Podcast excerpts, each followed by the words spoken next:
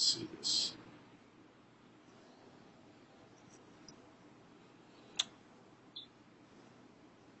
All right, I'm trying to see if we are live. According to there we go, we are live. That's fantastic. Okay.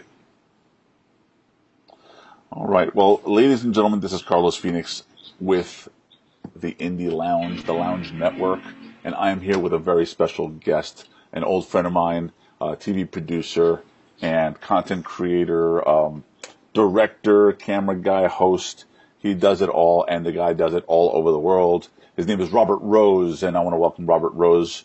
Thank you so much for joining us, Robert. Hey guys, what's going on? How you doing, Carlos? I'm doing great. How are you, man? I'm doing good, man. You know, it's a busy time of year. It's my favorite time of year, the fall. Uh, I'm usually stuck in New York City, and this is my favorite time to be in New York City. So it's the one time of the year I don't mind not traveling. Oh, well, that's good. he Yeah. does it every all year long, but there's a one time of the year he does it. He likes to travel. I don't like to be in New York in February. Call me crazy. Or Oh, August. yeah, it's cold and or it's nasty hot. Yeah, yeah. I, I the whole idea with this gig was to try to avoid bad weather. Um, doesn't always work out that way, but that was, I think, the initial plan when I first started it. Well, let me uh, let me start off with a couple of questions. Um, one, uh, for those who may not know who you are, for those who have just never experienced Robert Rose or the show or any of your background, let's just uh, mention who you are, what you've done, stuff like that. Yeah, I mean, uh, right now I'm uh, the host and producer of Raw Travel, uh, but before that, um, well, I've always worked in media. So uh, uh, way back a long time ago, I was like an ad sales guy, and then uh, started producing for myself, um, and have been in business for myself since the year 2000. And um, you know, I've had a couple of independently produced shows, uh, more than a couple, but. Um, uh, I used to produce uh, a Latin show way back in the day called American Latino, and another one called Latin Nation. Uh, create created those with some uh, other folks, uh, some folks that are working with me right now through Raw Travel, uh, and uh, some Latin people actually, some Latinos. So uh, you know, I did that for about eight years, and sold the company. Took some time off to travel, and that's where Raw Travel sort of had its genesis. Um, basically I was traveling in Latin America and I was just, you know, having these amazing experiences I'd never had before in my life and um, was just perplexed why those experiences that I was having and other people were having weren't on places like the Travel Channel. Uh, the travel shows that I saw just were kind of luxury, five star hotel, uh, really sort of sending out a message that if you want to travel, you need to be rich or famous um, when uh, actually the opposite is true. Uh, you don't need to be rich or famous, and uh, in many ways, traveling can be um, not only a more rewarding experience than living uh, in the United States, but can be cheaper uh, than living in the United States, depending on where you live. I live in Manhattan, so it's kind of expensive. So sometimes I save money when I go travel. So I thought this would be a pretty um, good way to combine my passions of storytelling and traveling and hopefully um, impact people in a positive manner and reflect more accurately uh, the experiences that you can have when you travel and maybe inspire more people to travel because I think when you travel, uh, not only do you enhance your life, you enhance other people's lives and, uh, and, and even when you return, you know, those lessons stay with you. And uh, if you're a better person, you make the be- people around you better people as well. And, uh, Sorry about that. Ah, no worries. Well, That's a long answer, man. Sorry. no, you're fine. you asked me to tell you about myself, so I did. No, a, a little bit about your background. Like, where are you from? Where were you born?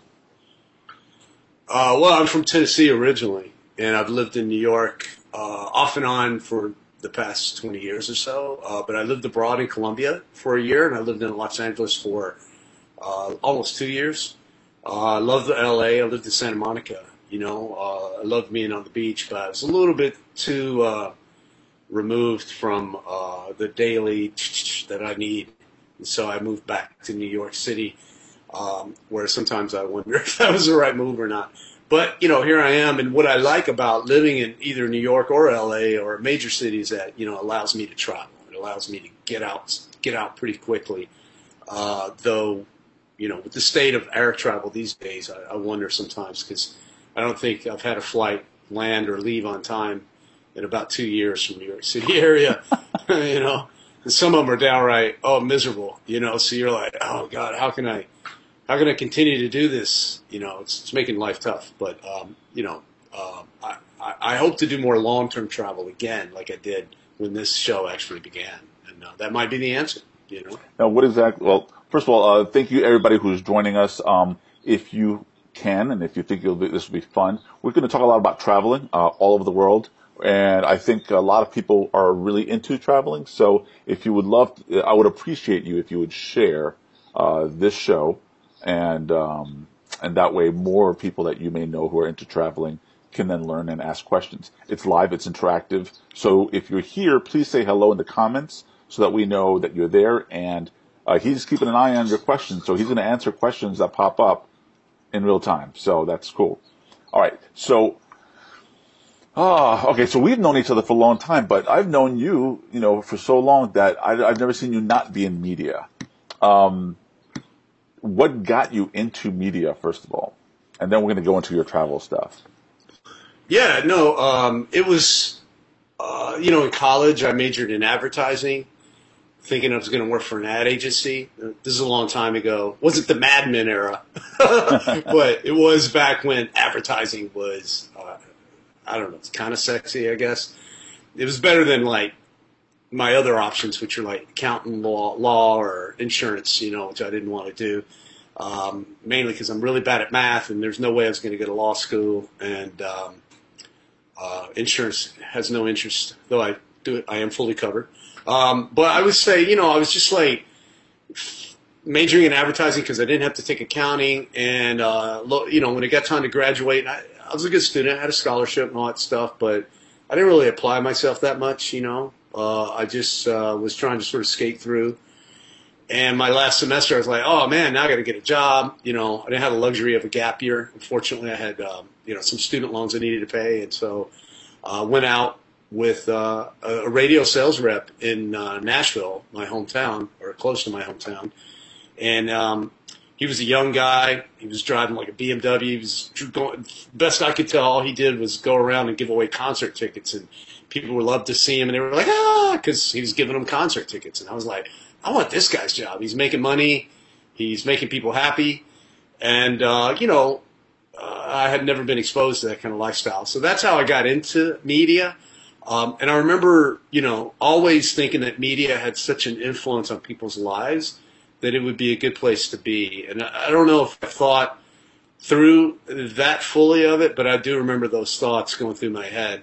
And now that I'm in it, um, one of the things that makes me um, so, I guess, satisfied with the career choice I made is is the fact that media has become extremely influential, and uh, much to my dismay, uh, many times in a negative sense.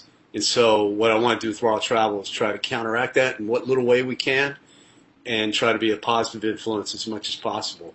Um, but it's kind of hard. We're independent. We're really small, but uh, I get a lot of satisfaction out of, out of, that part of the business.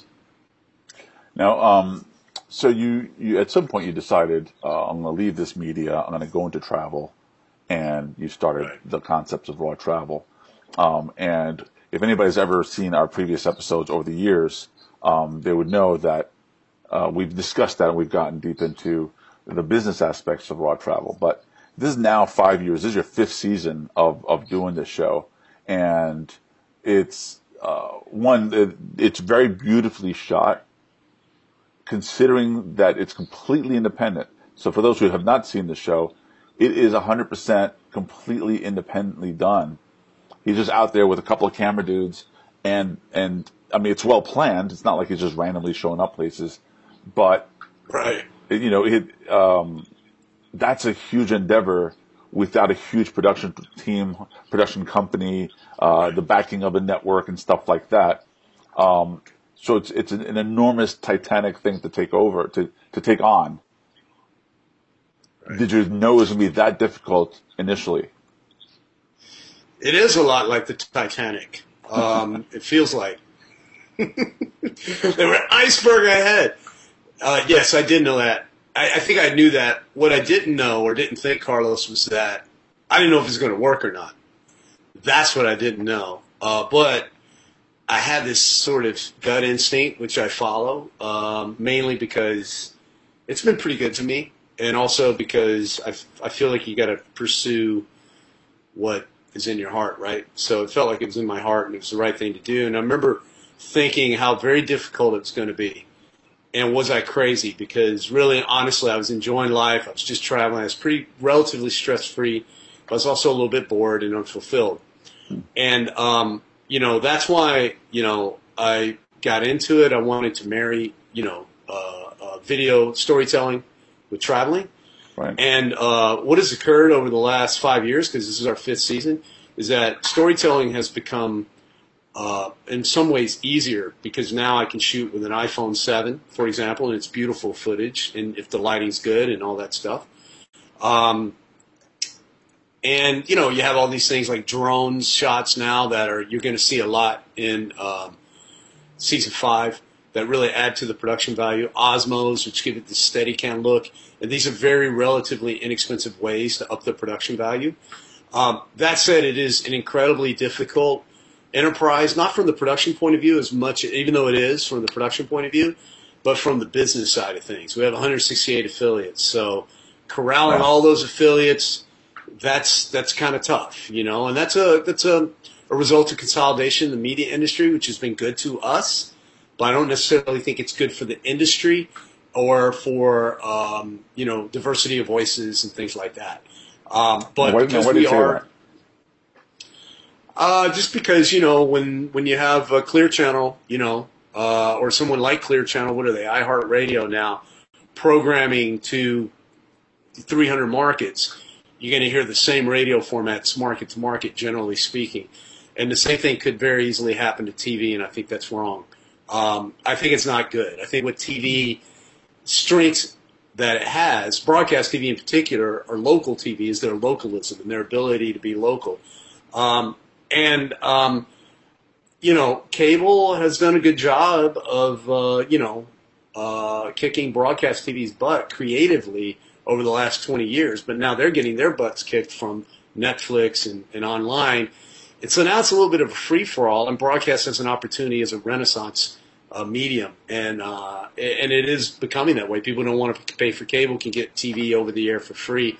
And for me, I I don't care if it's on TV, it's on the internet, it doesn't matter. I just got to be able to make a living, and if I can make a living and put out a product, then I'll, I'll keep doing it. Sweet. All right, so cool. Now, you've done four seasons. Uh, can you break down the types of seasons that you've had, like the locations you've been to?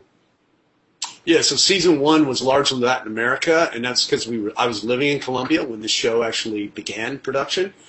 Um, and so uh, we just finished it out. You know, we knew Latin America. My camera uh, partners, the, the collaborators were Spanish speaking, and we knew Latin America. So we literally bust all the way through Central America um, uh, through season one. So from Mexico down to Panama, with a few stops like in Argentina. That was season one. Season two, we got a little more diverse and went to Eastern Europe, one of my favorite trips of all time. Uh, we did uh, six weeks in Eastern Europe filming uh, with a, to- a different crew, um, and then uh, then I went to Asia, and uh, and then started experimenting with some U.S. destinations as well. So season two, started getting more diverse. Uh, season three, we did a road trip through Western United States, uh, Utah, Colorado, trip I'd always personally wanted to take, and one of my most fulfilling episodes. Uh, maybe not the most beautiful, you know, looking, but storytelling. One of my most fulfilling was at the Pine Ridge Native American Reservation in South Dakota, the poorest county in the United States. Being there on the Fourth of July, um, partaking of a Fourth of July powwow in the poorest county in the United States um, was uh, mind blowing. It was just it was so emotional, man. Uh, it still is. And then um, season four, uh, we went to the Caribbean and we snuck into Cuba. And I say snuck in, meaning that you know I don't mind saying, man. I went through Mexico, I didn't tell Fidel. He wasn't alive, I don't think, but I didn't tell his brother Raul that we were there. And, um, you know, I was nervous out of my mind because they do bad things to people who sneak in, journalists in particular, uh, and maybe don't report in. I'm just glad they didn't put sonic uh, uh, terrorism in my ears like they did the U.S. Embassy, uh, or you know. And so, I, but the reason we snuck into Cuba is we wanted to show a real side of Cuba, uh, and then went to Haiti, which was also kind of bucket list kind of ep- episode I wanted to produce because I'd always been curious about Haiti. Um, wanted to see it in my own eyes what was going on there, and uh, helped tremendously. Season five uh, is a little mix mishmash of everything, man. We got Peru, uh, we've got uh, one more episode for Quebec, Canada. We shot a lot when we were there. Um, we've got Guadeloupe coming up, uh, which is, uh, if you guys don't know where that is, it's not in Mexico. It's in the French Caribbean. It's beautiful islands, pretty much untouched by the hurricanes. Uh, thank goodness. Um, and we've got um, Spain and Italy. I mean, sorry, Spain and Portugal. We took a river cruise. Uh, and then we're taking another cruise on a really interesting barge ship through the Marquesas Islands, uh, which is in French Polynesia. Uh, and then we got the Azores coming up. So we got a lot, a lot, and then maybe China. So a lot of stuff coming on at season five. Let's keep talking about it. I'm going to get exhausted and have to take a nap. So too many right, places. so, so I'm showing a little bit of a preview. I think that's Peru. Yeah, that's Peru. That's this weekend's episode. Awesome. Or maybe actually that's next weekend's episode. We did two episodes for the Southern Road Trip, so that's next weekend's episode. So yeah, we did uh, season one. Uh, this first episode is uh, the the Southern Coast, and then we continued the journey. And uh, so we're doing a lot of those. We'll do one installment, and then there'll be a second installment, uh, sort of completing the story. Because a half twenty minutes is tough. 20, 20 minutes is tough to tell a story you know, so we'll break it up sometimes. All right, so somebody asked me, Yes, there's some comments. Go ahead. now somebody asked me, we are going to go to Panama soon. I'm like, we were there in season one. So that'll be online at some point this year. So, so check uh, wanted to say hello to Mia, Walter, Johanna. Um, thank you guys for joining. Please share if you think uh, friends and family would enjoy learning and, and knowing more about not only the show but traveling in general. Um, and Walter saying, uh, glad you visited visited Argentina. And uh, season and then one, Johanna love is, Argentina. yeah, absolutely. And uh, and Johanna wants to work for you,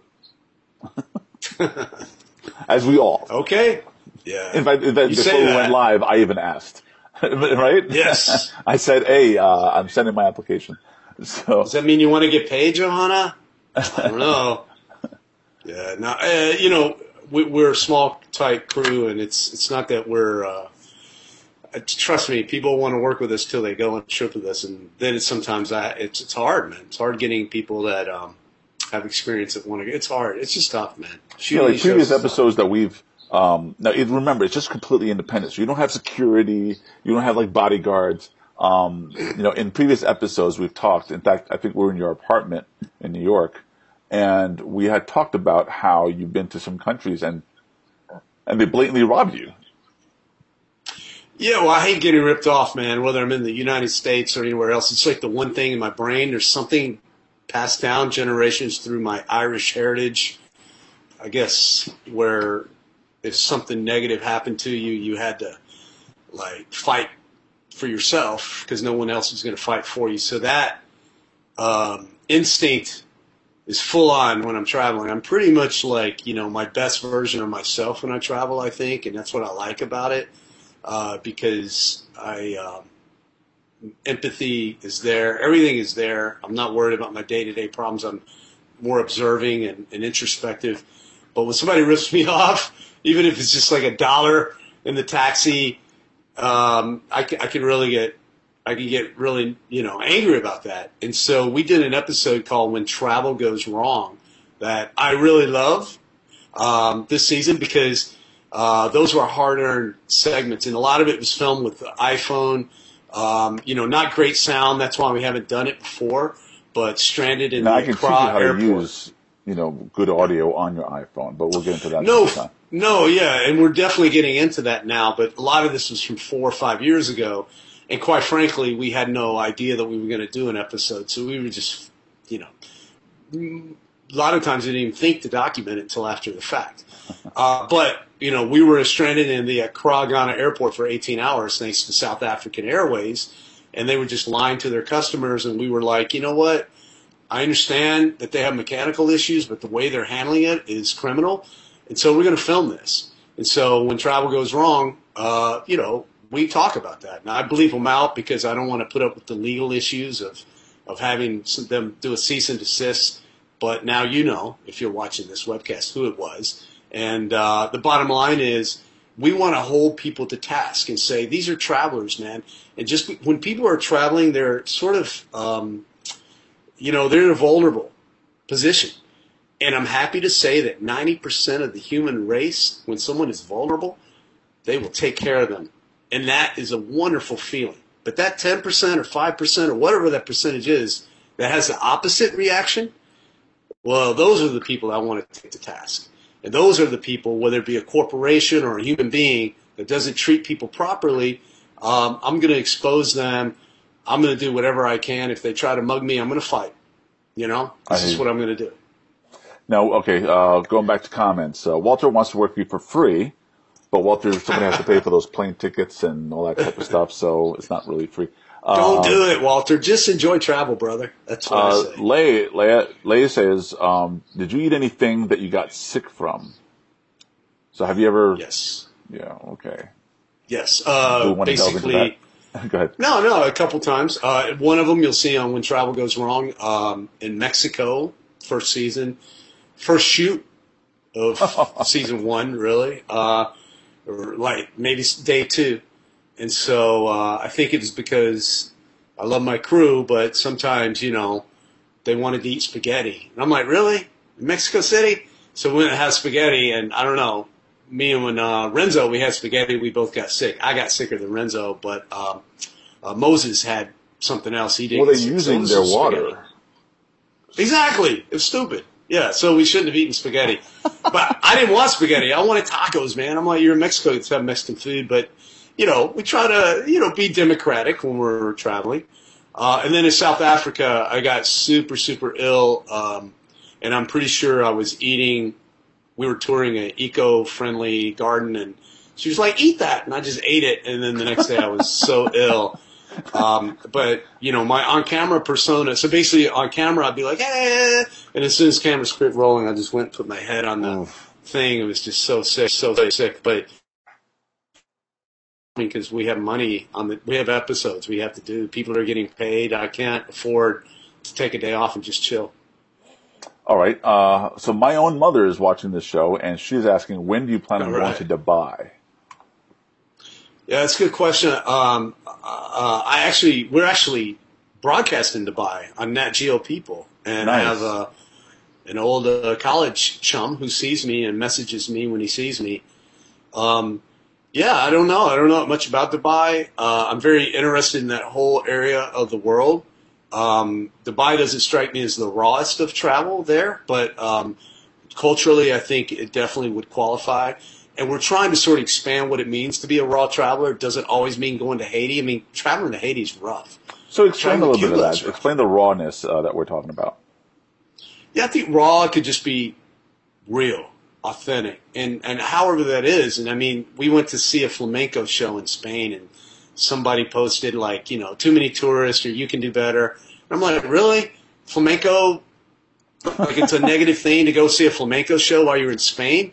That's just ridiculous. So we try not to get caught up on the definitions. Like what I'm trying to do is broaden travel to as many different people as possible. So as many different people as possible will take a trip, whether that's volunteering in Haiti or doing a river cruise in Spain.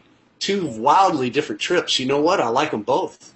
And some people won't do the river cruise, but will do the volunteerism. Some people the opposite. There's nothing wrong with either one of them. So long as you're having an authentic, real, genuine experience and and you're growing out of that, I think it's uh, it's a worthwhile trip. Now, Rob, if I can have you just center yourself just a little bit into camera. There you go. Oh, I'm sorry. I'm trying to stay out of the sun. We're like watching you like this. Okay, cool. Now, um, I'm going to take a quick break. It is not a commercial break. What I do want to show, though, it is a um, a promotion of your show. So I want to be able to show Okay. someone, and you know, if we, we may have people who've never seen your show, so I want to show at least a trailer Yeah. of what that looks like and um, have them get exposed to your content. So let me cue that up and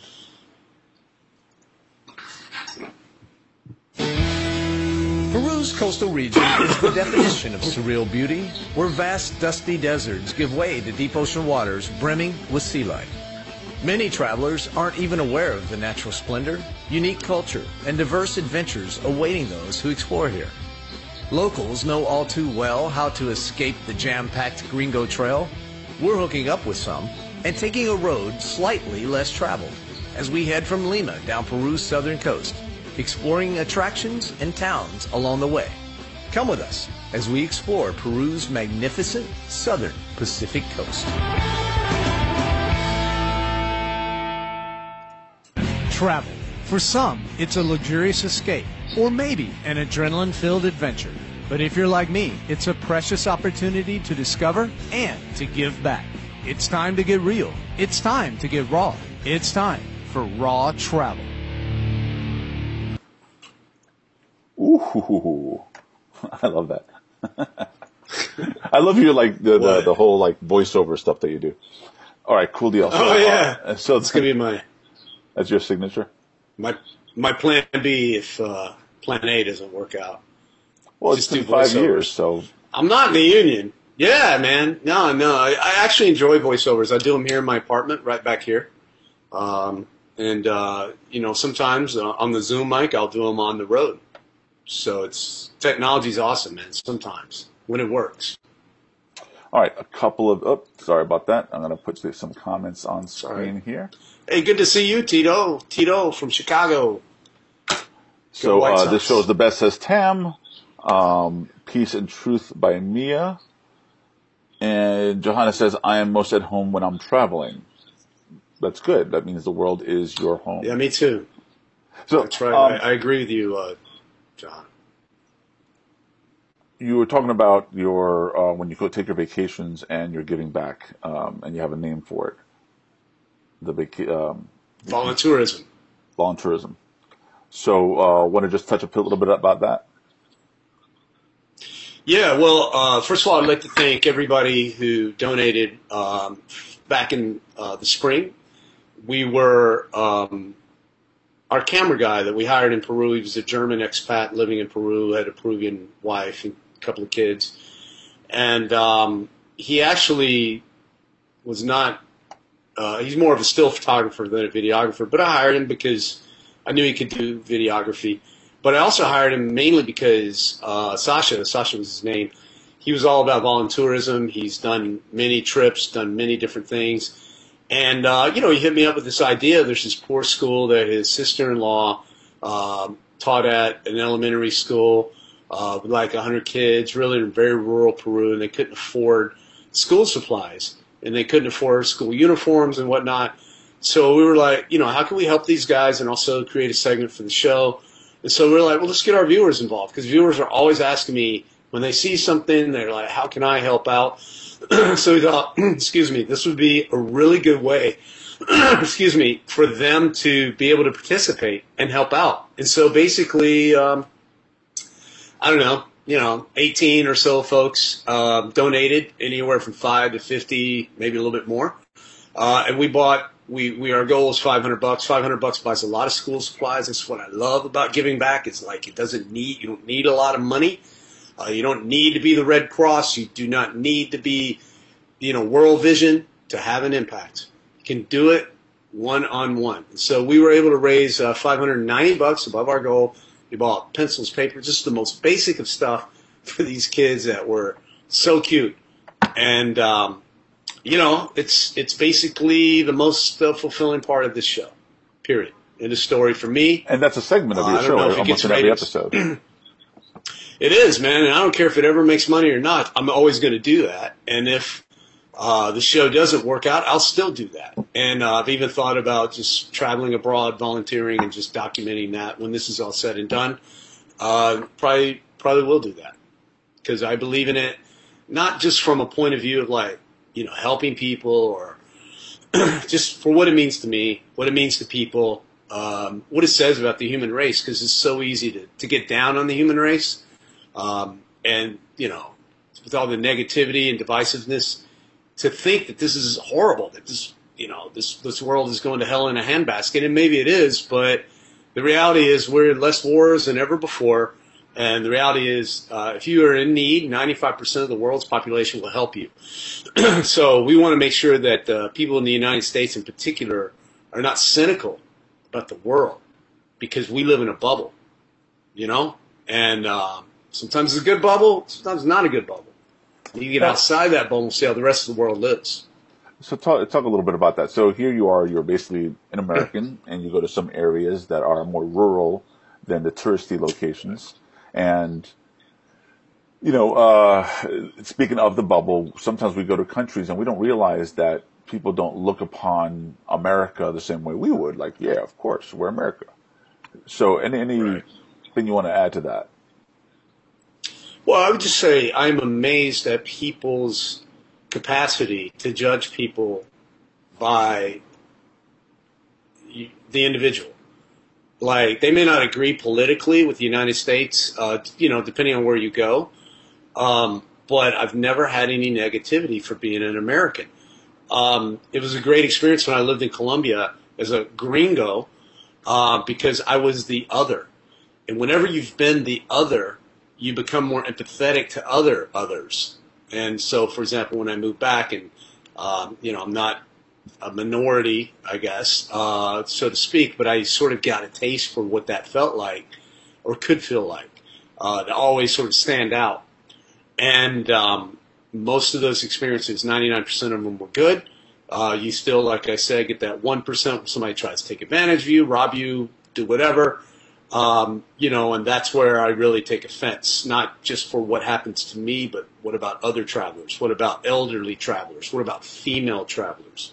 People that are vulnerable. And anyone that would take advantage of a vulnerable person, um, you know, I, I, I, have no qualms about calling them out on it, uh, letting them know how I feel, and, um, you know, kicking their ass if we have to, whatever. Now, what are your highlights of doing this show. I'm, I'm sure there's plenty of like tiredness and, and, and all that, all that traveling is exhausting. Um, I, I do very little travel yeah. and I get exhausted just thinking about it. So, but what, what are the good things? What are the highlights of the show, of doing, not the show, but your experiences doing the show? Well, I think I'm almost a jet, um, like addicted to jet lag now um, because it, I kind of get a buzz out of it. I'm like, oh, sleep deprivation. I remember this and then f- sort of moving through a fog. What's tough is filming like that.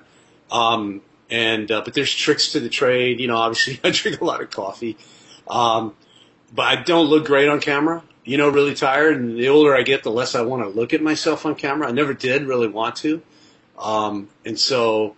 You know, the older I get, the, the more difficult that gets to be to say, oh, yeah, I look tired. But I quit being vain, ironically, when I put myself on TV because I think I thought I was cool before I put myself on TV. And then I'm like, you're actually kind of geeky, nerdy, whatever, kind of a goofball. And uh, when you think you're trying to be cool, so I'm like, all right, it's freedom. Suddenly, I'm like, oh, I don't have to be cool all the time or be cooler than school, right? And um, just be yourself. And so I've tried to just be myself. Every now and then, I catch myself being a, a you know, a jerk. And I don't mean to be, but it's just how you come across on camera and things taken out of context. And sometimes I am, you know, uh, I'm a human being. So, um, you know, what I love about travel though is when I'm away from the camera and I'm able to go out and just be among regular people. And I remember this one experience I had when I was in Serbia. My crew, I let them sleep in, working hard, working hard. Everybody was just two weeks. And I went to this sort of, I just ran in the middle of Belgrade, Serbia. And, uh, you know, the jet lag, it's probably emotional, like it does certain things to you, maybe, you know, like that you wouldn't normally think. But I was moved to tears just by hanging out in a park with these people because they were so, um, um, you could tell they had a hard life, man. They'd just been through a war. Um, they had a hard life, and you could see it etched on their faces and I just felt for them so much. Um, I would have loved to have given them all a group hug, you know, and and when that happens, um, you know, as bittersweet as that feels, um, I, I, I, I, I come down to earth and I get better perspective because it's so easy to get caught up into like, you know, producing the show and trying to make it a success and getting your ego. I love it when the ego is put to the side and, and you see how other people live. It's awesome. Now, um, audience, uh, those who want to say hello, please say hello. Thank you so much for watching. Uh, please, if you have any questions that you might want answered, maybe about a place that you want to go to, he's pretty much covered most of the planet with the exception of a couple of um, Antarctic continents. Uh, and I don't know if that's part of the plans, but um, I just yeah. wanted to let it uh, give out an opportunity for everybody who's watching live. The the benefit of being live is that you can participate and you can ask questions, and we're here to do that for you. All right, so um, let's talk about some of the hardships in the countries, like you just mentioned. Uh, where have you seen, have you gone, and maybe not expected it to be in worse conditions than you thought? Uh, you mean uh, where it was worse than I thought going in, or it was yes. not as bad as I thought? Oh, worse than I thought. Like well, you got there and you're like, oh, I didn't know it was going to be like this, and and the uh, situation uh, well, was just dire. If if you've even experienced that. Yeah, no, I have. Uh, uh, Haiti, I knew it was going to be bad in Haiti. Uh, my my uh, co-producer, camera guy Renzo had been before, and so he told me some stories. Young kids eating dirt because of the iron deficiency in their diet, distended bellies. Um, when I was in Ghana, I remember we were hanging out, and there was, uh, you know, we were at a farm, and I saw this kid. He was so cute, playing for the camera, and I remember I got back and saw the footage. I'm like, oh, his, his belly's distended. He's he hasn't he doesn't get good nutrition. Um, you know, so when you see, some people don't want to see that. I get it, you know, but I do. Uh, because I want to see reality because then I feel like I'm, I'm not hiding from that and uh, maybe I can help in some way. And so when we were at, um, in Haiti, it was, it was definitely as bad or worse than I expected. Um, you know, power went out. It was a challenging shoot. Um, it was everything that, you know, you're told about Haiti, but it was also as in most cases, the most shocking, and it was the most one of the most fulfilling because we we you know went to the Freedom House where they take care of kids who are actually sold into slavery by the parents because they can't afford to um, take care of them. They're called restaveks, and they're given to families who are supposed to adopt them and take them to school and take care of them, and instead use them as servants. And so these kids have been rescued, and um, at Freedom House, just a great organization, and the children were just awesome. I mean, kids, man, it's hard. It's hard, man. When you were kids, it's like it's hard for me to keep it together sometimes. Um, I try not to get too emotional when I'm there. I just try to have a good time and absorb it. And uh, you know, at, at, the same time that it was worse, Carlos, it also in many ways was better. It's like it's not.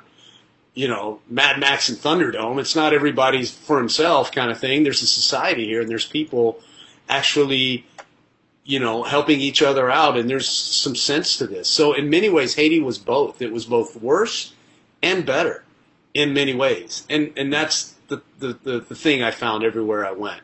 Um, the one exception to all that rule, saying it's worse but not better, would be Cuba. Cuba's worse than I expected, and um, it's just it's a sad place, man. In my my view, it's a sad place. Mm. No human rights, man, and it just bums me out. Um, yeah, that's hard to hear. Um, uh, I do want to touch on some of these comments before I let them build up too much. So let's see. Um, one person said, uh, "Proud to air while travel on my air." That's from Pamela. Uh, I love everything about this show. Prominence. There we go. Thank you, Amy. Pam. Nice to see you guys. First Thank time you, to watch Facebook Live. Very cool. Uh, yeah, we, we should do some more of these. And what was the most dangerous experience that you've had? Uh, I mean, I've been robbed uh, and mugged, and, and those make great stories, but they're not the typical travel experience, so I try to stay away from them. Um, but what I think that has done is it's like affected my psyche a little bit, so I'm uber careful.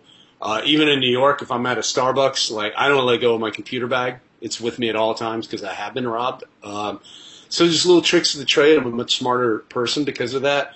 But one time we were in the Philippines and we were supposed to take a bus from Angeles City back to Manila. Um, our guide, uh, Chef Claude, had left us off. He said, take this bus. It wasn't leaving for an hour. So this guy came up and we were tired, we wanted to get home and sleep. It's like, oh, I got a taxi for you right here. We're like, oh, should we consider it? So we negotiate. We get in the taxi and the guy that's driving, our taxi driver, has a weird tick. He's like sniffing and making this funny noise, and then next thing he's on the phone with speaking Tagalog, uh, and I don't know what's going on. I had convinced myself that we were kidnapped, hmm. and you know, and I was sitting there thinking, okay, well, there's three of us, and I had a female camera operator and a male camera operator. And so I was like, well, three on one, but he's probably calling his buddies and they're going to meet us. And, and I, you know, I don't know, man fatigue. I don't know why this was going through my head, but there was something a little fishy about this. And I look back and my camera crew, they were asleep, blissfully unaware of what's going on in my head. And I'm like, okay, I guess I have to take care of this myself. He pulls over at a gas station and, you know, no explanation or nothing. I'm like, here it is. We're, they're, you know, they're at least, I'm like, okay, what equipment can we give them? You know, how can I hang on to my hard drives? Cause that's the thing, the hard drives. Hmm. That's what's got all the footage from the show. That's what you don't want to lose. The equipment, you know, insurance can replace. And um, long story short, man, he stopped to get some cigarettes or something and dropped us off in Manila, and there was no issue. We were never kidnapped, and uh, I felt like an idiot, you know. But I tell that story because sometimes your paranoia is your best friend, and sometimes it's your worst enemy. And uh, you just got to follow your instinct. Um, it, it can be scary, man. But uh, you know, I live in New York City, and it's way scarier walking past Port Authority uh, than it is um, traveling halfway across the world. To me, right? There's always shenanigans at the Port Authority in New York City. Always will be. Bus stations. That's true. Always some shenanigans. I read the New York Post and I'm like, yep, shenanigans. so Walter is asking, um, and oh, the question just left. Hold on, somebody just put a big comment. Johanna taking over the screen here. But uh, let me just quickly go back to Walter. I'd like to know how ma- uh, mainly how do you finance your trips? Uh, do you have sponsors, investors? Um, and just a reminder, this is a completely independent show, so it's really just a couple camera people and and Robert. Uh, but uh, I'll let him answer that question. Yeah, so we are independent. So what that means is, uh, especially at the beginning, it's 100% self-finance, which is why you don't see probably more travel independent travel shows on the air because you have to dig pretty deep uh, to do it, even though you do it on a shoestring like we did. Um, but you know, it's an entrepreneurial gamble. So uh, and it, it paid off because now we do have sponsorship. Uh, it does pay for itself. Uh, we're not getting rich at all. Uh, it's definitely not doing what it should be doing revenue wise, but you know, it works for me, but I don't really do it for the money. If I was doing it for the money, I'd do something else um, because um, there's definitely not a lot of money, uh, you know, rolling through the door at this point in time. But it's enough to uh, keep me going for a while. And uh, we're in season five. We'll see see how long it, if it goes. You know, I don't think I'll go to season ten. I don't see that happening. So somewhere between five and ten, you'll probably see it. I doubt if we're here five years from now with me having this conversation. Oh, um, I could be wrong. Is my job you know, application somebody might take over? Somebody, that's what I'm saying, man. You know, like it's wide open. The future right. is wide open. Now, David makes appointments on his uh, device to watch Raw Travel, so he schedules it and makes sure he catches each episode. So that's great, David. I, I greatly appreciate that. Um, Make sure now, you watch the commercials, David. Yeah, because that's what pays for everything. All right. So Johanna says, I typically travel solo and agree with you that 95% of humanity are wonderful, uh, helpful individuals who would never harm or take advantage of anyone. I've been to Central America, Mexico, Belize, Guatemala, uh, but not solo. I will be visiting Panama solo, staying, I'm sorry that I'm reading this whole thing in voiceover mode, um, staying in Casco Viejo, and a single female, as a single female, should I be more concerned about uh, than I would be traveling solo in Europe capital, in a, in a European capital? How's the public transportation? Casco Viejo, that's in Panama City, the old city, I believe. So uh, you should be great. Um, um, Panama has had some issues in uh, northern Panama or near the Costa Rican border. Um, Bocas del Toro, I think it's called. Um, it's like a serial killer up there. We went there, but I, there was like a serial killer. I don't know if they caught him. I'm not sure. Um, a couple of female travelers, and, and I hate to just you know I don't want to be like alarming people, but I'm just saying, you know, I don't know the the ins and outs. I think there's a lot. Of, whenever stuff happens in Latin America, usually it's like it has to do with um, uh, the cartel and drugs and, and, and stuff like that. So it's not like the average people. It's not like somebody's trying to kill you. And that's why, as a tourist and a traveler, you're probably okay because you're not going to get involved in those shenanigans. I'm on my best behavior. Um, you know, I lived in Colombia where they're like, you know, do you want some gum, cocaine, whatever? And I'm like, nope, I don't. I don't even want to eat cocoa. like, oh you know, like I would never ever do that anywhere, but especially in Colombia as a foreigner. And that just is crazy to me that anybody would take those risks. But you know, different strokes for different folks, man. Um, mm-hmm. But yeah, for me, I, I I'm on my best behavior, and I have some funny stories I'll tell at some point in my book when I write it about you know living in Colombia and, and uh, just the different experiences I had while I was living there. It was, it was mind uh, life changing. It was awesome. Mm-hmm. I'm sorry. I hope I answered your question, John you know, I'm a bad guy to ask. I'm a guy, uh, but we're trying to touch on you know female travels, and, and, most of the females that I have talked to and I've interviewed, um, they've never had a problem. Follow your instincts, ask around locally, do your research online. Um, you know, read the dangers and annoyances section in your guidebook. Make sure you get a recent guidebook, and then supplement it with some online research. And I bet you'll be quite okay. Yeah, and, and just put your, uh, you know, in my little experience in traveling and haven't been in Europe, um, just uh, keep your guard up. You know, don't drink things you don't know where those drinks came from, things of that nature. Because uh, as a woman, I know there's a lot of aggressive men in different territories, so you just definitely want to be aware of that. And it's not that they're more dangerous than the U.S. I think they're actually True. less dangerous than the U.S. In many ways, it's that you're a tourist somewhere, so you don't you don't know, and that's what makes you vulnerable and that's where you know hanging out where they hang out is a good idea as opposed to where tourists hang out. Another reason why I like to go and live like a local is um, that seems to be where most of the pickpockets and things like that is where tourist areas are because those are the t- targets, you know. Uh, but Europe in general, especially Eastern Europe, I think it's so safe, man. Really, really safe. Two safest areas I think are uh, parts of Asia, Laos was incredibly safe, felt incredibly safe. I could be wrong, but it felt safe. just don't step on a U.S. landmine from Vietnam. Um, you know, the, you do have to watch out for that, ironically. yeah. But other than that, you know, if you're Make on the wear your landmine shoes. Unbelievable. Uh, you know, and, and the, that's another example of locals there. Something I had no idea, you know, having to put up with that still this many years later people losing limbs and whatnot, and not one person was negative or anything but sweet and wonderful to us as Americans. They don't hold that against us, and um, I think that's pretty amazing.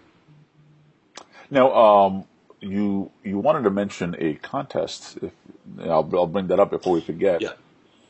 So let's. Yeah. Uh, so. Um, yeah, so it's our fifth season, guys. So what this means is we're going to try to celebrate the entire year uh, and uh, we're going to kick it off with what is called the Raw Travel Giveaway. Contest hasn't begun yet. It begins next weekend, but it's called uh, the Raw Travel Giveaway. You can go to rawtravelgiveaway.com and win a trip for two to Guadeloupe. Um, Guadeloupe is, is an easy trip. It's not far. It's like a three day little quick getaway. You can stay in the same place I stayed at. Uh, the Guadeloupe episodes, we got two of them, are coming this fall. Uh, and so the Guadeloupe Tourism Bureau and um, uh, Norwegian Airlines have been kind enough to offer that uh, for us to give away. Uh, you got plenty of time. It'll be in December when we draw, um, and uh, hopefully be a nice little spring getaway.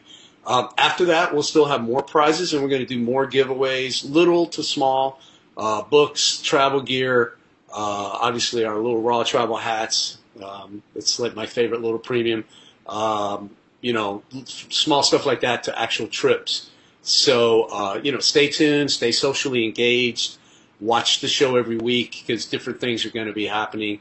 And uh, if you're engaged on Facebook, maybe engage on Twitter or Instagram. Um, you know, I'm not trying to shill for more social media followers, but I will tell you that the more we have, the easier our life gets. Now, uh, you, you have a bunch of products. You've given me some products. uh, the hat and the water bottle thing.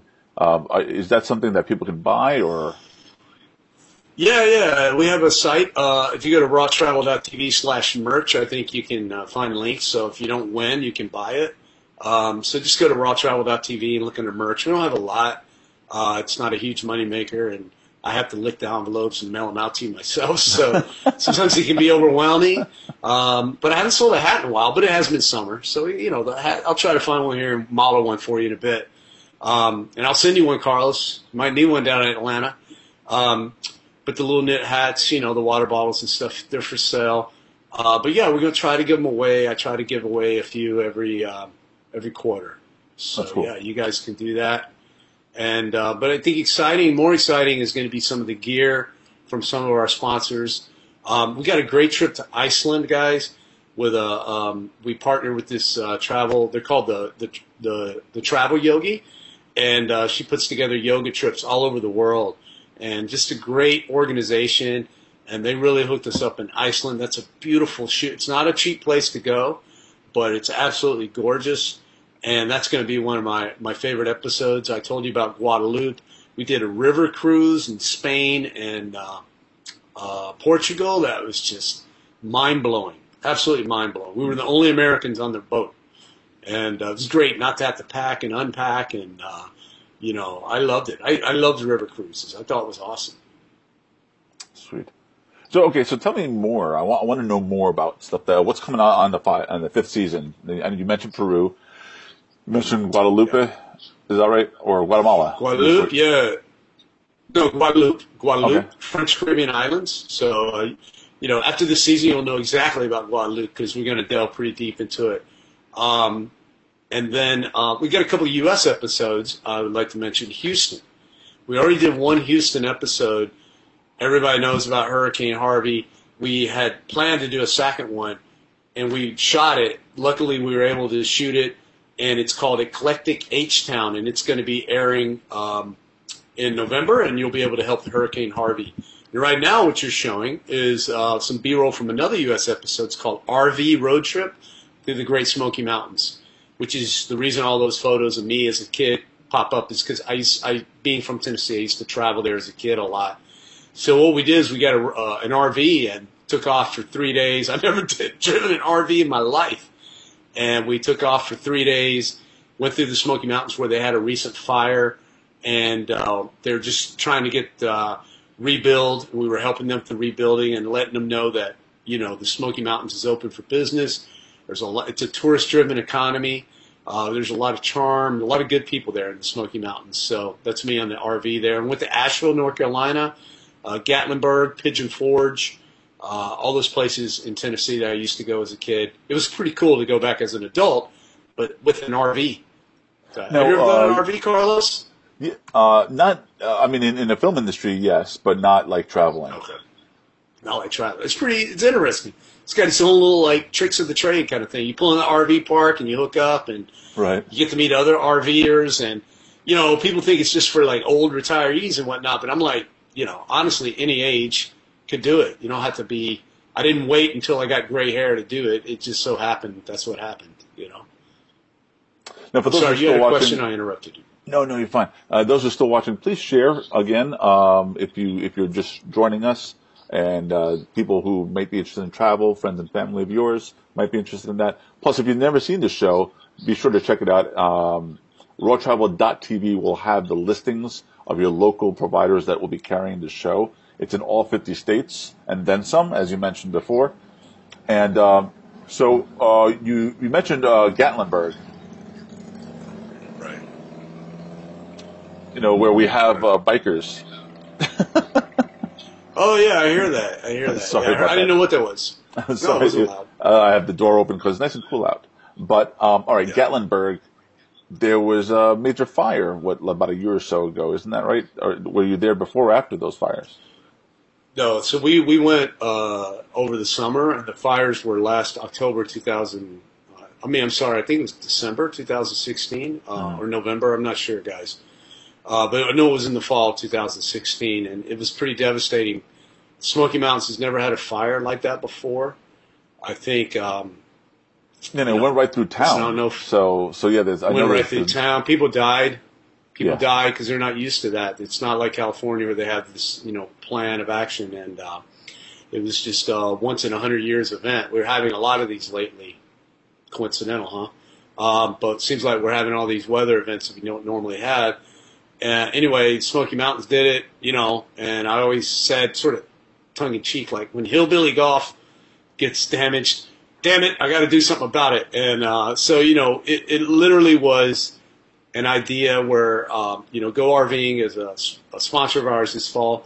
I said, let me let me get an RV and I'll have that first experience, but I want to go somewhere where I used to go as a kid that needs some help. They need some help getting back on their feet.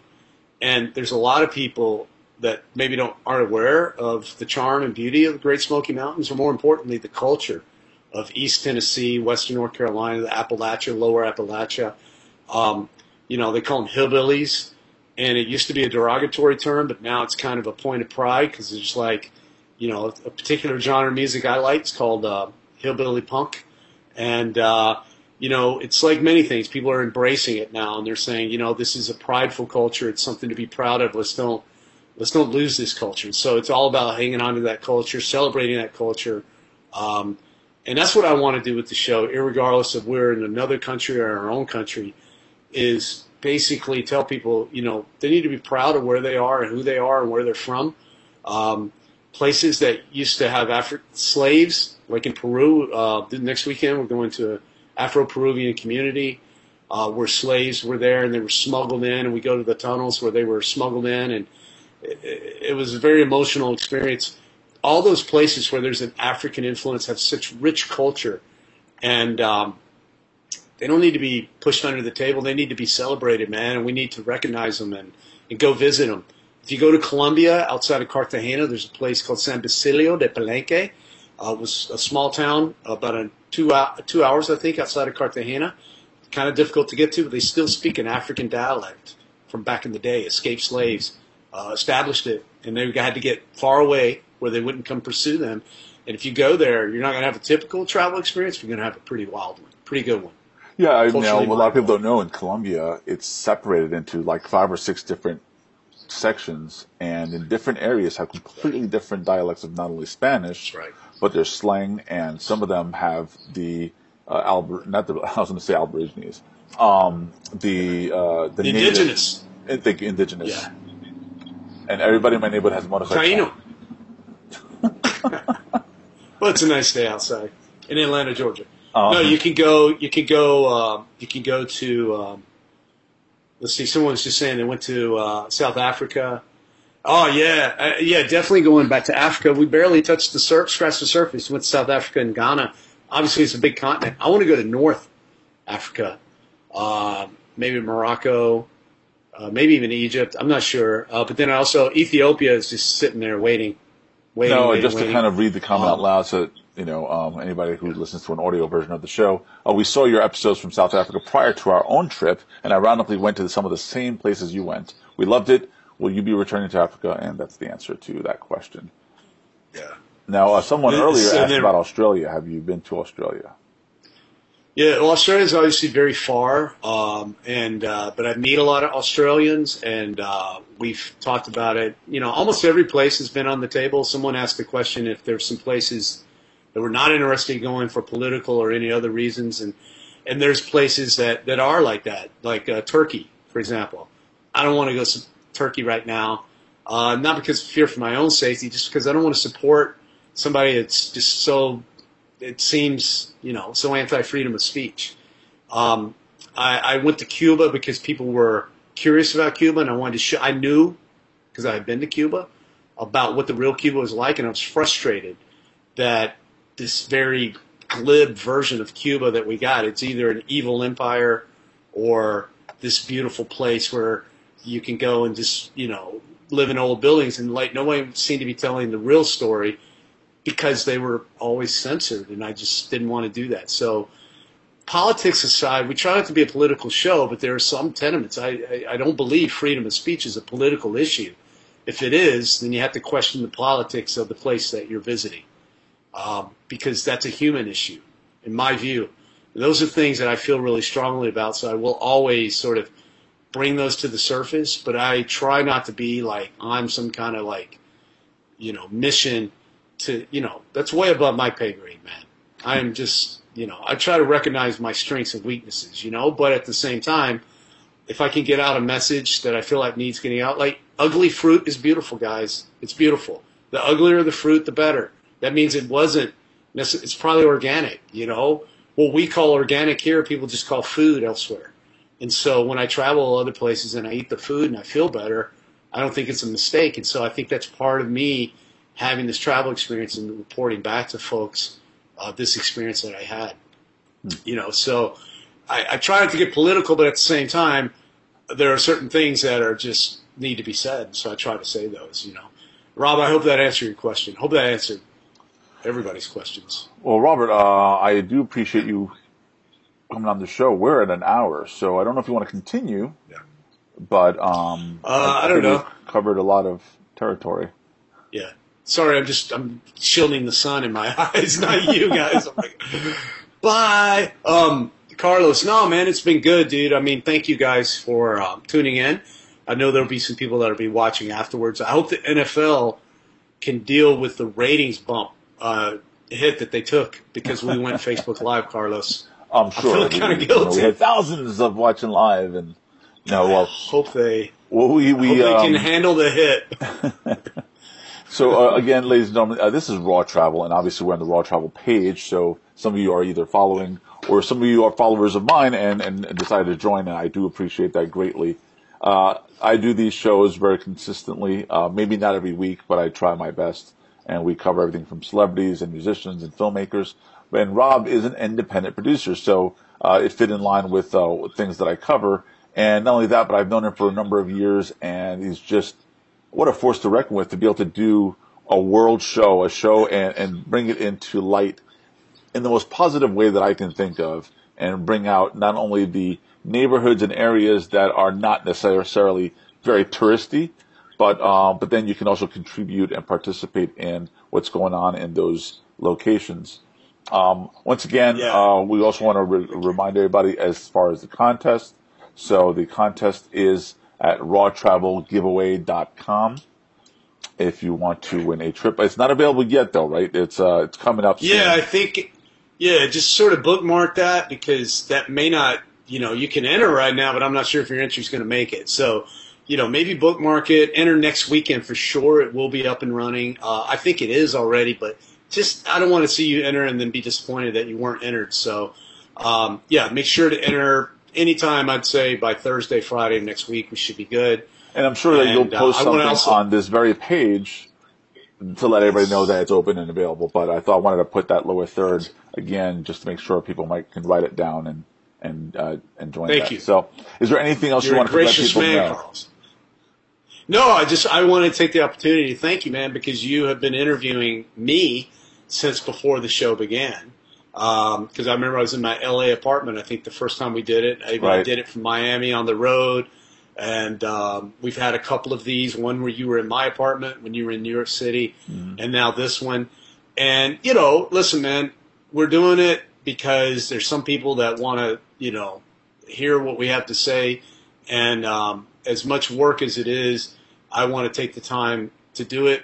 But I also want to thank you for doing it, man, because you're not getting paid for this. You're just doing it out of your own, uh, the goodness of your own heart.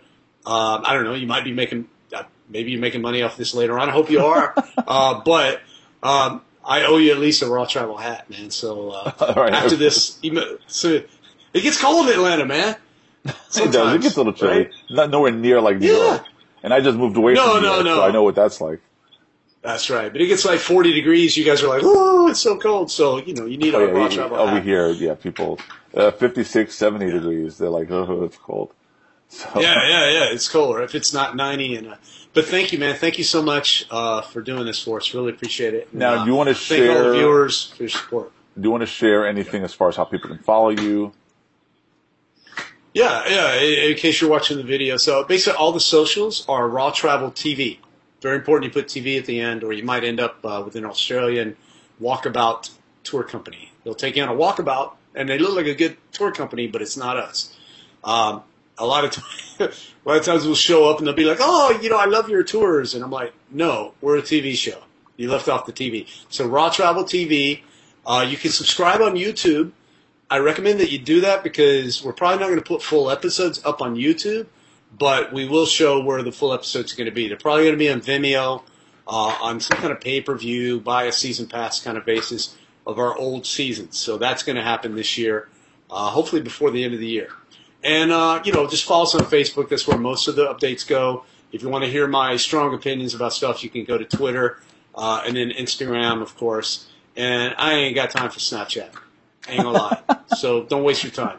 All right. Now, if uh, anybody's interested in what I do and what I uh, in, in my social media, it is Carlos Phoenix, spelled like such. And um, feel free to subscribe to my channel. This episode will also be on the loungenetwork.com or the Lounge Network on YouTube, and you can watch it there. Uh, otherwise, you can watch the replay here. But um, that's what I do, and thank you so much for watching. And awesome. Thank you, Robert, for allowing me to have the pleasure of talking to you about what you're doing and your travels. Thank you, man. I just want to say one more shout out, and that's to the viewers. Guys, without you, no raw travel. Trust me. And I, you know, this has been the most fulfilling I said the volunteerism was, but I think maybe the most fulfilling is just the interactions we've had with viewers. Um, it's shocking, surprising, with all the choices of things to watch. You guys choose Raw Travel, and, and that means a lot to me, and I try not to take that for granted. And it is the only reason, uh, quite frankly, it ain't the money. It is the only reason I continue to do it, man. It's not the ego stroke because I don't get much out of it um, from that point of view either. Um, okay, so Thank you, fans. Thank you, Carlos. All right, well, then let's just uh, wave everybody off goodbye, that. and we'll go through our credits. Right. Ciao.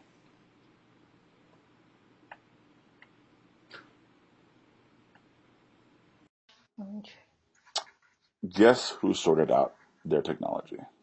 Yay! All right, guys. Thank you so much for joining. I'm just making sure that we are live, which I think we are. Let me take a look for sure and I apologize for the delays. Yes, we are live. Fantastic. Okay. So uh, we are live, and now I'm going to do some sharing. And um, anybody who joins us uh, can, so share can as well. So you know. Awesome. So feel free to share. We got our audio problems sorted out. We got yes. Doris on uh, on camera, so we're gonna have a great I'm show. So sorry about that, you guys. Hear me both. Yeah, I can hear you. You should be able to hear her. That'd be kind of crazy if you could. But anyway, um, not a problem. Let us begin the show. So I got my special guest, Doris Morgado, and this is the Indie Lounge.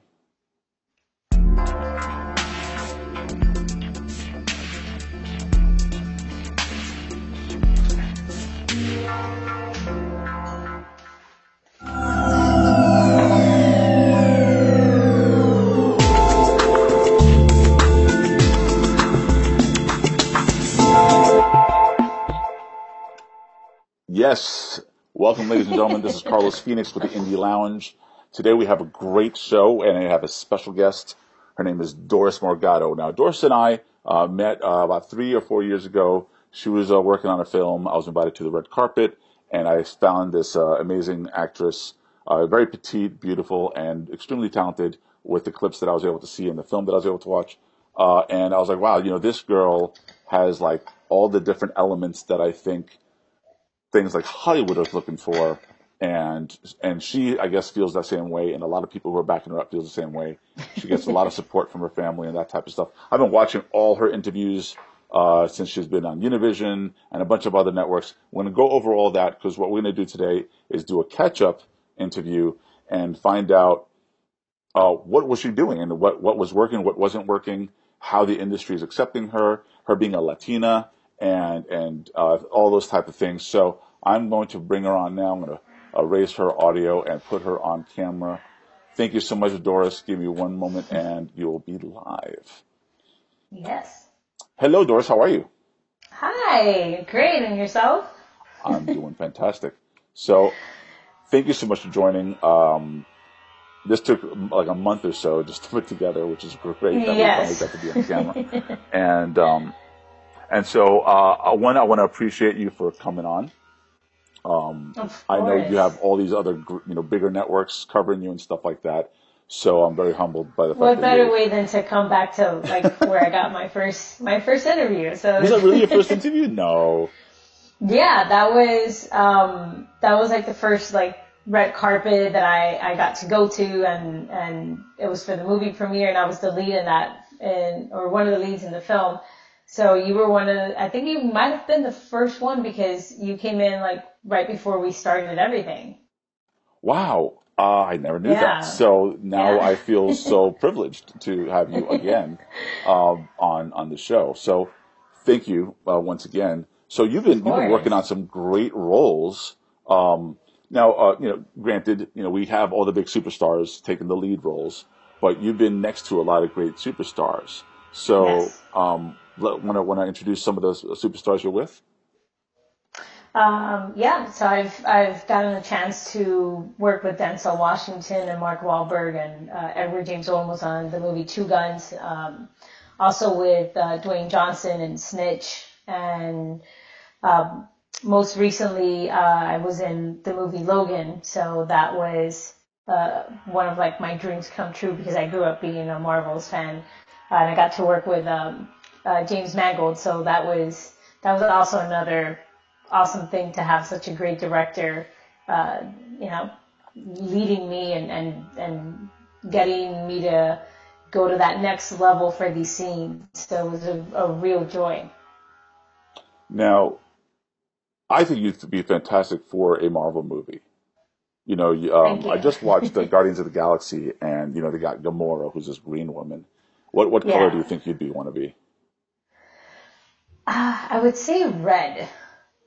I know, and I know like it's it's like such a touchy thing because red is normally associated with like either the devil or someone like Ah, mean. okay. But like also for me, red also represents like passion and and strength, which I feel that I have a lot of it. Um, you know, that passion that passion can sometimes turn into maybe like anger if I'm not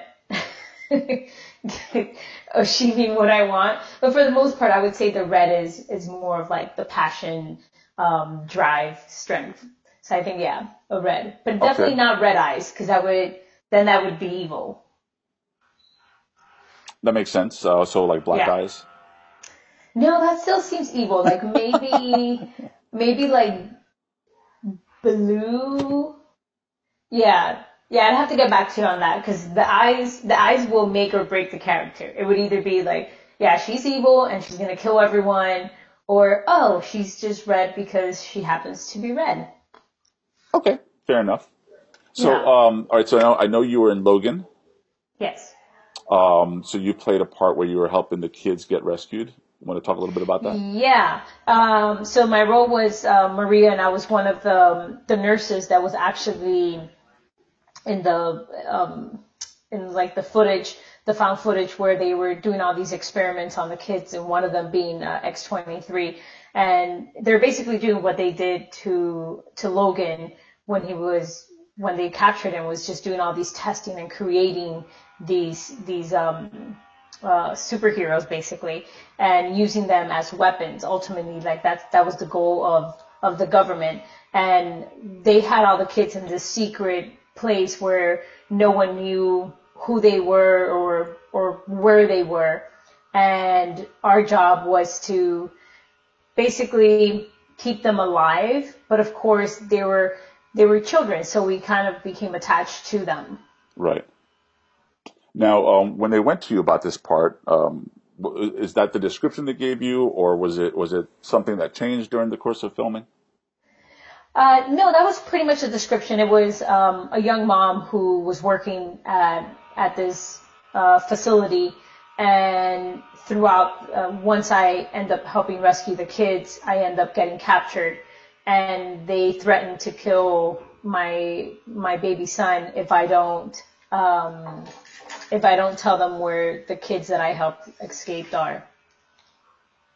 Okay. Now, um, I did watch you on Chica- Chicago MD. I follow you. Now, I'm not a creeper, so don't get me wrong, but I, I do, um, and I, I try to push a lot of the content that you push on social media so that people know since the last interview how you've been progressing.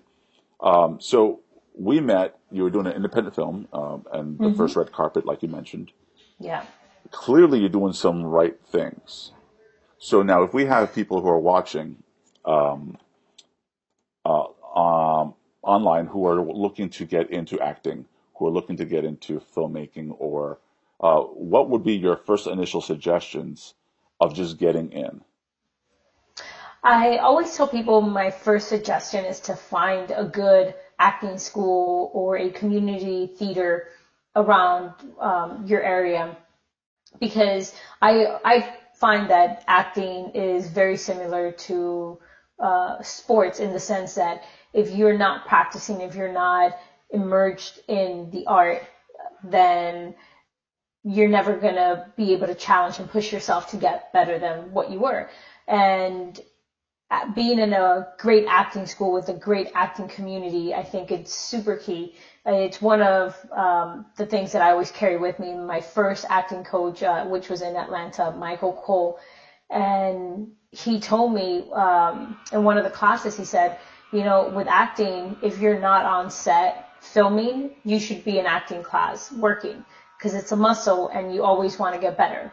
And that always stuck with me. And so I, I use that all the time. I mean, I got back from Chicago being there for two weeks filming and two days after I was back in acting class. So I would say that's my main thing. Um, one, you're going to find a great community of actors who have the same passion for you and, and, and hopefully have the same drive that you have. Uh, and then on top of that, you're also going to be pushing yourself and getting better.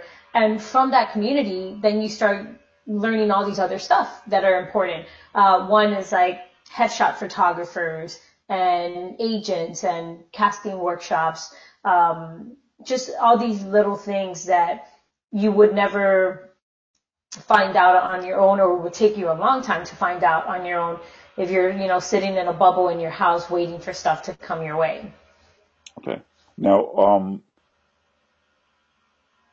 tell us a little bit about your background and kind of what led you, what what got you to creep into acting. Um, well, I was born in Venezuela. My my family's Cuban, and when they came, um, when my mom came from from Venezuela with my with my older brother and myself, um, I always I would always watch a lot of movies and a lot of TV, and I loved it. I loved seeing all these different characters, and I always felt like I I would be able to do that. Um, now, when I got into middle school, I did take some acting classes, and they were, you know, middle school classes. So it was just a, more of more of the kids that were in there were just trying to pass time. Um, and then in college, I went ahead and I did a couple of community theaters. And it wasn't until right after, or like my last year in college, that I I told my mom I was like, you know what, I can't. Um, sorry about that. I can't um, become a teacher. Uh, that was what I was studying to be. It was a, a degree in teaching, and I was like, I, I can't. I have to become an actress. Like this is what I love. And she looked at me and was like, listen, I didn't come to this country and go through so much trouble for you to struggle. You're going to get your degree in elementary education, and then afterwards, you can do whatever you want, but I want you to have a degree to fall back on. So I ended up uh, getting my bachelor's in elementary education, but as soon as I I graduated, I literally started looking for auditions and started um, looking for acting classes. My first thing was I got into an acting class, um, and I feel like I that passion of that passion of acting was always there.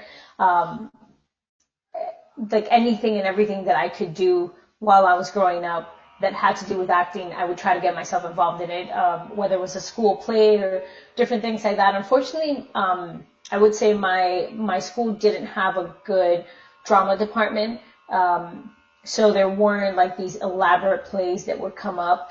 But Right. just being on stage was something that I absolutely loved, and I always felt at home, even though obviously I was nervous, but I felt like this was my purpose. Like this is why I'm here to do this. Um, so it was it was definitely very good. And I think I also had a lot of practice. I have uh, two older brothers who always used to mess with me, um, so I could cry at a drop of a dime and get them in trouble. so I hope they never see this because then they're going to tell my mom and be like, That's funny. "See, I told you all those times she was lying." Um, but yeah, they they did help me um, conjure up those tears very very freely and easily um, from all their their messing around with me. Now, um, okay, so I understand you. Let me see. You had used to dr- uh, dress up, uh, according to one of the stories that I remember you telling in one of your previous interviews, and and act out in front in front of your family. Is that correct, or or am I misreading Yeah. that story? Yeah. Yeah. wow, you have a very good memory. Um, yeah, so Saturdays was the days that we had to clean the house. Um, it was like mandatory, like all the kids. My mom was like, I want this house spick and span. And one of my, one of the many chores that I had was taking the sheets out of, off the bed and, and taking them to, um, to the laundry. And I would always like put on those sheets and it's just like, walk around and I would I would play out these roles that I was like a princess who was um, whose city was overrun by like these evil people and they were able to get me to escape, but I had to hide my true identity. And so I would like run around the house with the sheets on until my mom was like, Mijita, didn't I tell you to go wash that stuff? Put it in the washer. Um, but those were always like my stories of, of like just finding anything and everything to be able to, to recreate like whatever story was in my mind and, and it just brought me so much joy. Like I, we didn't have a lot growing up, so there wasn't like, we had a house full of toys and, and video games and all this kind of stuff. So my imagination was my, my outlet and, and my playground. Now, okay, so you go from independent films. What was a stepping stone that got you into the like the pro level stuff? Honestly, I, I have to say it was all the preparation that I went to. I mean, a lot of people will go in and, and look at my IMDb and, and say, you know, something similar to that, like, oh wow, you went from this one film and all of a sudden you jumped to professional films. Like But bam. what they don't, yeah. And it's like, oh, she came out of nowhere. And, and that's usually the story, but people don't see like all the other independent films, uh, that I worked on for free. Um, I think I, I was up to like 20 or 30, uh, films and not, and that's not even obviously like the auditions that I had that I did not book or that the project never got, um, completed because the funding never came through. So I think, um, Yeah, a lot of people don't know about that stuff. That's like um, people look at Hollywood actors and think, oh, they just walked right into it, or they got discovered somewhere. right, They don't realize right. that you did 20 films for free. And Yeah. the same thing is the guys behind the scenes. Like I worked in film, and I don't know if you knew that or not. I used to work in art direction and building sets and that type of stuff. And I was very fortunate because one, I, I got paid from day one. Um, I started with storyboards and then got into building sets, and then I became an art director over 20 years. And so I've done music videos and all that type of stuff. But I know a lot of people in the, in the career that I've had, a lot of them were like PAs who, you know, didn't get paid for 2 Mhm. years. And Yep. they just were like trying to learn the, the, the business. Yeah. So, And- so and- you struggled in terms of getting your parts. Yeah, and, and, and I think that's, that's a, a great, a great thing to say was, you know, trying to, trying to learn the ropes. Um, my first SAG film was, um, Preacher's Daughter, which my scenes ended up not making it because they rewrote a lot of stuff. Um, but I remember, um, just that, that one audition and, and having that give me my SAG eligibility was huge for me. But it was, you know, a lot of, a lot of heartache and a lot of tears and everything before all that came through and a lot of frustration of like, man, when is it, when is it going to be my time? But I think, I think God does everything in, in its moment. Um, cause I felt that I was ready, but now that I'm where I'm at right now, I realized, you know what? I was not as ready as I thought I would have, I was back then uh, with some of the stuff that I have now. Like it would have never felt like a, a blessing. It would have felt more, more like a burden. Um, but I'm grateful for all of those other um, independent films that I did because it did show me the ropes. It did teach me how to um, how to be on set, what to expect, how to be professional, and and that and it also allowed me to feel comfortable in an audition room. Um, people laugh a lot because I, I tell them like, oh well, I I enjoy auditioning, but it's because I hated auditioning and I had to go through so many of these uh, auditions for independent films that I got used to being in the room. So now when I went into these bigger rooms, in my mind, it's just like like another it's another audition. Obviously, yes, there's a lot more at stake, but I know that I'm prepared and I know that I can do it. And walking into that room is not like I haven't done it. Like I've been doing it for so long now that it just it's a comfortable feeling to walk in there because I get to play again. I get to um, to do what I love. You know, once you start getting used to just stepping into a room, I mean, you always have this the the fear factor but because you, you never know what to expect sometimes. But but because it's so familiar, um, or, or right, yeah, it's just yeah that that excitement never never goes away. I mean, um, I ran track and field since I was in middle school, and we would have practice pretty much 300 days out of the year, and we would practice twice a day so there was really no time off except a little bit around like Christmas time and, and, and, you know, the weekends. And there wasn't a competition that I wouldn't go to and get on the line and, you know, the referee saying, ready, uh, or take your mark, get set, that my heart wasn't pounding out of my chest. And here I was doing this for so many years, going to so many practices, running the same event every year um, every event, every every race, and I still got nervous. So I don't um, I don't think the nervousness leaves um, as much as um, it turns more into excitement. Uh, you're always obviously yes that that part of like I'm walking into something that I don't know, but I think if you prepare enough with the material and you really live within it, you sh- you get to a point where you stop focusing on on what's in the room and you start focusing on what your character is going through. And from there, I think those nerves subside or you use them. Um, if, if that's what your, if your character is going through something that needs to be nervous, then you just use that nervousness within your character and it kind of blends in together to the point where you walk out and you're just like, wow, I I was so immersed in what I was trying to accomplish with my um, with my character that I I didn't even realize that my nerves went away and I was right. just focused on this reader. Yeah. All right, so I'm going to interrupt you for a moment. Um, guys, who, those who are watching, thank you for, so much for joining. I'm going to take a couple of questions that yes. you guys are asking because this is live. And the whole point of being live is not only being authentic, but also interacting and uh, talking to our audience. So uh, I am first going to have everybody share.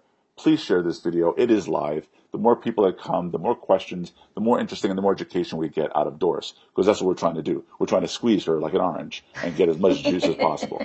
So that's that's so that's one thing we're trying to do. Um, second, um, you know, I want to show some clips now, I've been doing that as we've been talking, and you, have noticed that. Um, but I do want to be able to uh, first answer a couple of questions, and then I want to show your your comedy stuff because you're not just this serious dramatic actress, which I think you do great, but you know we want to show some of the the funny stuff that you do. So uh, yeah. I'm going to pick up my phone. Uh, I'm being transparent here, and um, now I know Anna, who is a a fan of mine, a longtime fan of mine, and I'm glad that she joined. So thank you very much, Anna. So one of the things is um, she's asking is how do you train? Uh, she read from my material because I've been sharing about you for the past week to let people know that we're doing this interview. Um, uh, now I know you do uh, fitness. I know you do a lot of working out. Mm-hmm. You know, you got muscles. You you will embarrass me if I'm next to you, but um, you do some heavy working out. So now, are you doing? I know you do modeling. Are you doing any kind of fitness modeling? I haven't started doing the fitness modeling yet, um, just because this pilot season, thank God, it was very busy for me. And to go to into the fitness modeling is definitely um, a next step um, as far as like the training goes. Right now, my training is more for just staying fit, staying um, active, something that keeps my mind feeling extremely relaxed when I actually get uh, get in the gym. Uh, but I am going to start moving into that. It just takes is a little bit of tweaking on certain things that mostly is is what you eat. Um, but I was on set for so many days, um, and that kind of works um, makes it a little bit harder. It's not impossible, but it just makes it a little bit harder when you're not in your hometown you're living off of a hotel, like as far as like your food and things like that, and, and how often to eat when you're on set. Um, so that's definitely something that's going to come in the future. I just need to be more conscious about um, or be more prepared as far as like my meal prepping and things like that when I'm working on set to be able to to help with that. Now, okay, so you've worked with The Rock and you've worked with um, uh, Logan. Now, did you meet uh, Wolverine? I just stick with I didn't get yeah. Um, I didn't get to meet Wolverine actually because uh, all of my scenes were with uh, Richard um, and, and Dafne. So I got to work with them, but unfortunately not uh, not with Logan. No. Okay. The reason I always bring that up is you mentioned that most of it is eating in respect to your fitness. Now, yeah. so so what do you find yourself eating? Let's let's dig into your diet. So I'm actually, I've actually gotten uh, really good about my diet. Uh, I've been a, um, it's going to be like a year or so now that I've been eating uh, paleo slash whole 30. Uh, and for those of you who don't know what that is, it's just basically eating very clean. So you don't eat any processed food. You don't eat any gluten, any dairy, uh, any beans or nuts. so um, it's just protein and vegetables. But I love to cook. I, I love being in the kitchen and I love following recipes. I'm not one of those cooks that can see something be like, hmm, I'm gonna make up a new recipe. No, I need to have the recipe and I follow it to the T. Same but here. I'm really good at following it. Um, so I always look for those kind of stuff. And at first it was hard because I grew up literally my breakfast was coffee with milk and sugar, bread so you with were butter. Latina. Yes. So, and then pastelitos if we had some pastelitos. So that was, that was my breakfast growing up. So now um, I've changed it and I thought it was going to be harder than what it was. Um, but I've definitely felt, I've definitely seen a change in, um, not only my body, but also my skin, my energy. Um, I don't get uh, sick as often. So it's just all these different things that I find that has helped me out a lot, um, with changing my, my diet. So it's just, to answer your question, it's just any type of protein and then vegetables and salad and things like that. So we just saw a couple of scenes where you're using your running skills as a police yes. officer. That's awesome. And I've loved that. So when I, I want to tell you this really quick. So that was from Slice. Right. And that was the first scene that I had to do for that movie. So they have me all dressed up in the cop and they have the guy who's the stunt double, uh, for the young lady that I accidentally kill in, in the movie. Right. And they had him run. So they, you know, they had everything set up and they said, all right, when we say action, you're going to take off running and Doris, you're going to run after him. Well, I don't think anyone on set knew that I was, I used to run track. Oh, and nice. on top of that, I ran the 100 and the 200. So I had to be fast, like at the get go. So they said action, you know, and, and I let him get to wherever he had to get to for me to start running for the camera to capture me. Uh, I, I don't know. I, I honestly, I think he, he, didn't, he didn't know, but I ended up catching him. Well, the scene looks so fantastic. They, yeah, they had a cut and they're, they're like, um, you need to run faster. Yeah. And he was just like, well, she ran too fast. And they're like, you're a dude. She shouldn't catch you. So you run faster. He's like, oh, okay. But it was the funniest thing because I, I remember running and I was getting closer to him. But I was like, well, I need to keep the pace that the camera with the car is going. So I was like, well, he just needs to pick it up. And, and sure enough, I caught him and I was like, well, scene's over. Caught you. we need to rewrite. All right, cool. So now let's let's show some of the comedic stuff. I'm gonna play the clip or clips because oh, yeah. you're in a few different things. Um, so uh, let's take a look, guys, and then we'll hopefully Facebook will not kick me off because you know some of this is network television stuff. So here he goes. Awesome.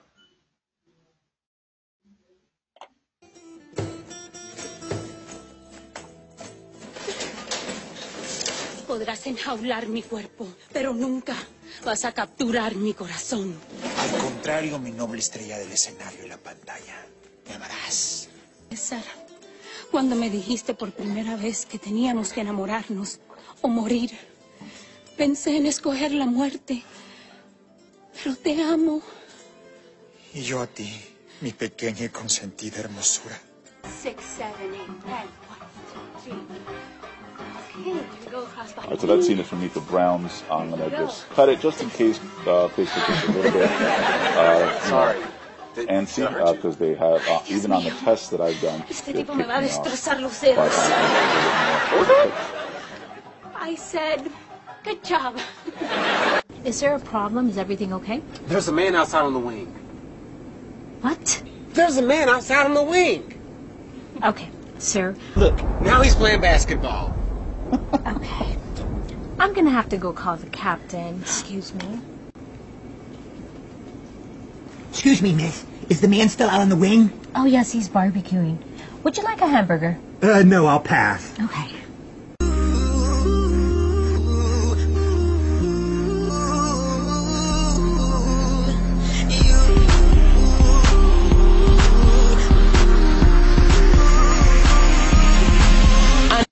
Awesome.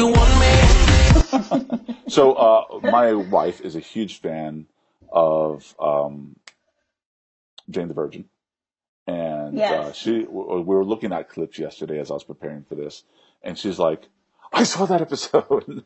so, um, now I, I the the funny story that I have, and I'll share some story is, um, you know, of course, me working in film over the past few years, uh, for about twenty years, I haven't done it in a long time now. Um, I've met celebrities, of course, and sometimes we've gone to dinner and things of that nature. Uh, they don't become too buddy buddy for too long because people change their phone numbers and you know they have this thing about and and whatever. So, for example, one day you'll be famous and like super famous, and Carlos is like, "What? Who's who's Carlos? Whatever."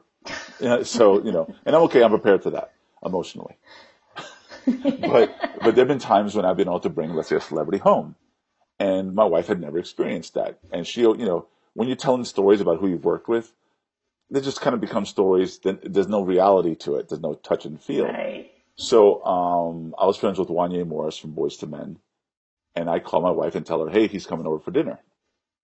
She's like, "Yeah, okay." So you know, and, and we're coming from Atlanta, and it's like a 45 minute drive. And what's great is my best part of the story is he serenaded me in the car. And oh, that boy can sing, obviously. He's amazing at a cappella. And so, so uh, you know, I was all in tears. And so we go into the house, and I checked inside first. I said, "Well, let me make sure she's not, you know, like in kitchenware. I'll yeah. let her give her a chance to change." I go inside, and so because I went in first, she's like, "Yep, I knew it. No celebrity." So I open the door all the way, and there he is. And she's like, "Oh my god!" And she's probably gonna be mad at me for sharing this story. She's like, "Oh my god, I did not prepare like a really good meal." And he, I mean, he was appreciative oh. regardless, but but that's what happens when you don't believe in the story. So, do you ever story, have a story like that at all? Um, I think it was, uh, yeah, for for um for two guns. I, I actually brought my um my family on set, and I was telling them I was like, oh, I'm I'm you know shooting my scene today with with Denzel Washington, and my mom's a huge fan of his, and they were like, oh yeah, okay. And I was like, no, like seriously, like I'm sitting next to them. So um, when they they flew actually flew in when I was still on set, so they um, they got to set and and you know they brought him in and they're like, oh well, Doris is in Valley in in the video village with um, with the director and what, excuse me, when they got there, it was literally the um, director, Denzel Washington, and myself. And we were just chatting it up because we weren't, um, I think they were moving something. And they came and they sat next to me and they just like froze. Like they didn't say anything. They were just looking straight forward. I was like, why are you acting so weird? You're just staring forward. And they're like, Denzel Washington is right next to you. I was like, yes, I told you I was talking to him. Why is that a surprise to you? Did you think I was lying? yeah, so that was a, a very uh, fun time to like get them to be like starstruck and acting all weird. Now you were recently married, didn't you? Yep. Okay. Mhm. Now is he involved in this in the media at all? Uh, no, no, he's not. Okay. So here you are acting with The Rock, acting with all these handsome men. I'm not saying your your husband isn't handsome, but you know he's got some competition. Does he have any issues with this? Oh no, not at all. Awesome. Not at all. Yeah. Does he get to go around to his friends and brag like, "Yeah, my babe is with Logan"? oh, of course. That's cool. Uh, and so, and you're gonna have plenty of stories when you have children, if if you plan on having children. Not gonna not gonna get into that conversation, but uh, you know, if you do plan on having children and you have all these weird stories, like when I, you know, my kids, I have my stories, and they're just like, my oldest daughter now is like, okay, dad, the, the, none of those are real, and my youngest is like, You're my like, dad's a ask hero. your mom. So, um, so so you're gonna have a lot of fun stories to share. But uh, yes, definitely. for you, uh, you you're doing dramatic roles, which you do you do fantastically. I, I mean, I can almost tear up sometimes with the way you come out with your your performance. Thank you. But at the same time, you're funny. So so now I, I find The Rock to have that similar.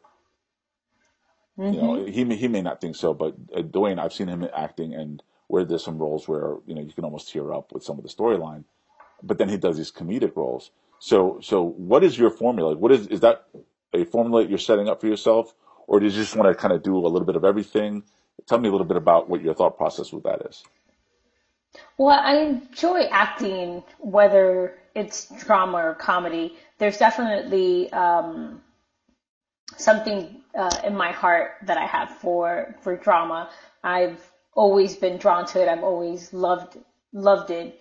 Um, there's just something about being able to connect to that story and be able not only to feel what that person would be feeling at that particular moment, but to also have other people that are watching you be able to feel that as well. Uh, a good, a great storyteller is just like having them feel like, wow, I, I relate to that story or, or that reminded me of something or I felt what they were feeling. I love that. At the same time, with the comedy, it's, it's all about fun. Like I, growing up, I watched a lot of these sitcoms and even though I never understood the technicality of it, uh, the feeling that you get from making people laugh is also great. I do have a very quirky and, and silly side to myself that not a lot of people know. I think it's it's one of those things where I have it more um it's something more that like my inner circle gets to see a lot where you know like everything that comes out of my mouth are just looking at me like you're such a dork. Like where do you come up with these random stuff? And I was like I don't know. I just thought it was funny. I was like um so it's just these these quirkiness that I um that I share with with my close friends and family. And then when I get to be on set with these um with comedy stuff I get to show that. Uh, I have no problem like doing weird stuff that's gonna make me look silly or make me look ugly or make me look uh, um, weird or quirky. Uh, that that just those are things that don't don't really embarrass me. I, I sometimes want to do stuff that embarrasses me or other people around me. So when I get to do comedy, it's it's like I let I, like I get to share with yeah I get to share with like my fans and my audience, you know, that silly quirkiness of me uh, that a very few people get to see. That's cool. Okay. Yeah. So, uh, like you mentioned, you know, you're Cuban Venezuelan. Um, I, Mhm. w- I was wanting to ask you uh, what kind of style of food do you like to cook between those two, but we'll, we'll skip that for now. Um, as a Latina, y yo soy también Latino, Same. um, and and knowing some Latin artists, and a lot of my interviews, uh, unbeknownst to me, uh, that I've done on the Lounge Network, happen to be Latin musicians and filmmakers, but they're not singing in Spanish, right? Now, I know you do Spanish. I know you. I've, I've seen you in- get interviewed in Spanish. Yeah.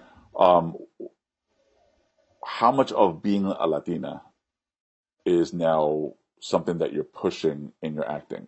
Because I know you do parts, obviously Maria and other Latin uh, roles, but is that something you want to kind of maintain, or do you want to kind of break through that and be like, look, I'm I'm just ready to be a lead that has nothing to do with Latinness?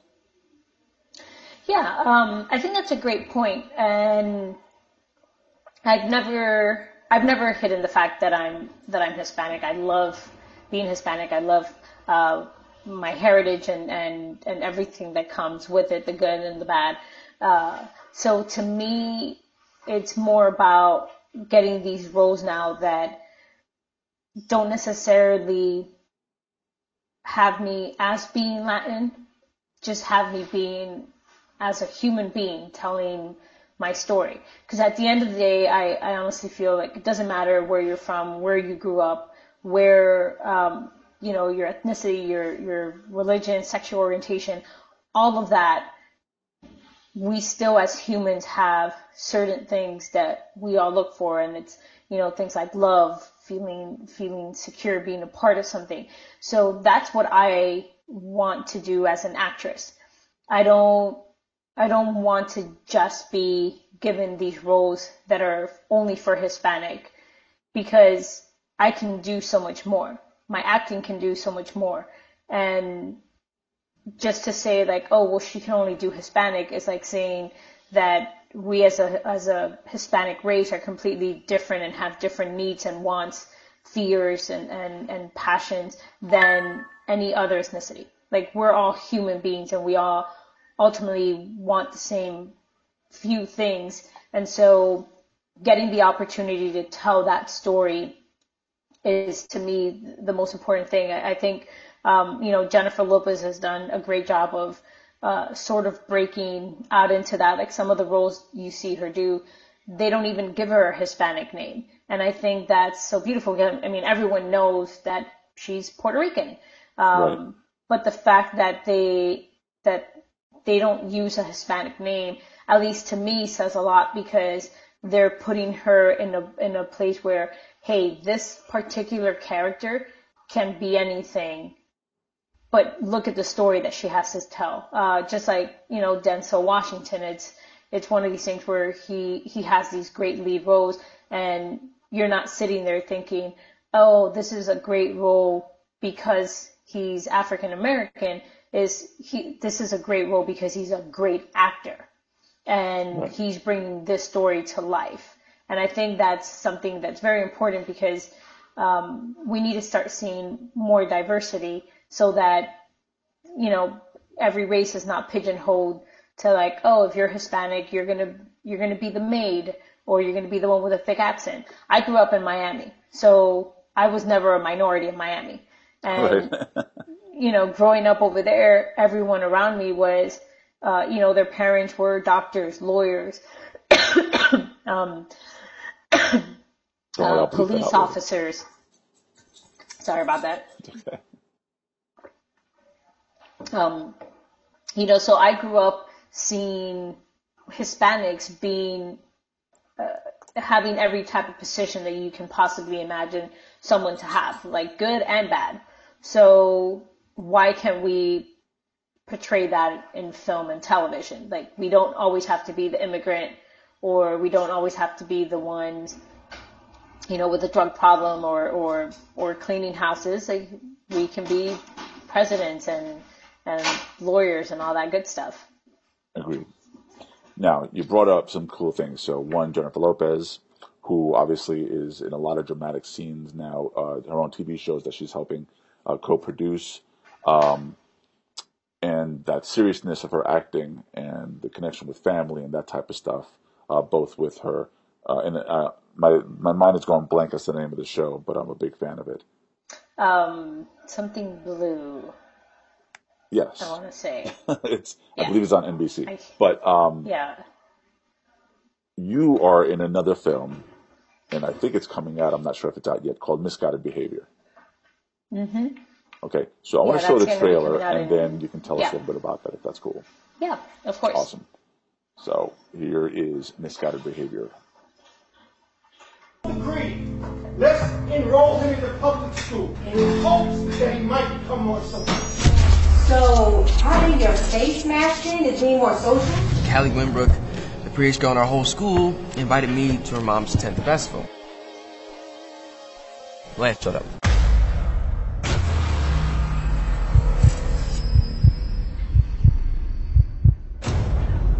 What does he want with you? For me to stay away from her. Did you see the shooter? Are you a student? Yes. Yes, I'm a student. I was right by the shooter when he pulled the gun. Is he a student?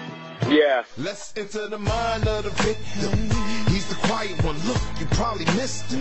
Keep to himself, be humble, driven, is so focused. But the fear got him feeling things that's so hopeless. Getting harassed One and person embarrassed. Now shot. he feeling low.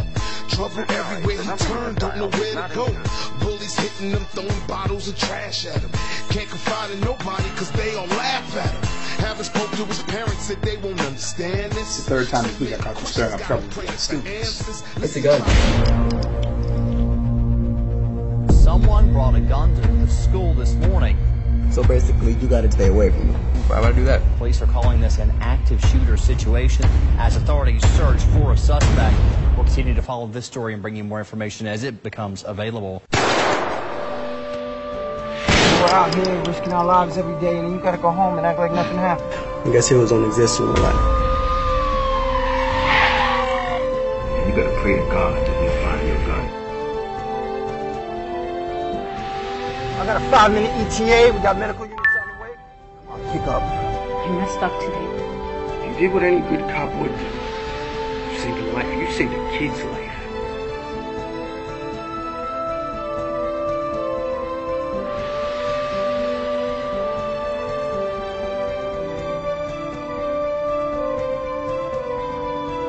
Someone's gotta do something about this, Kev.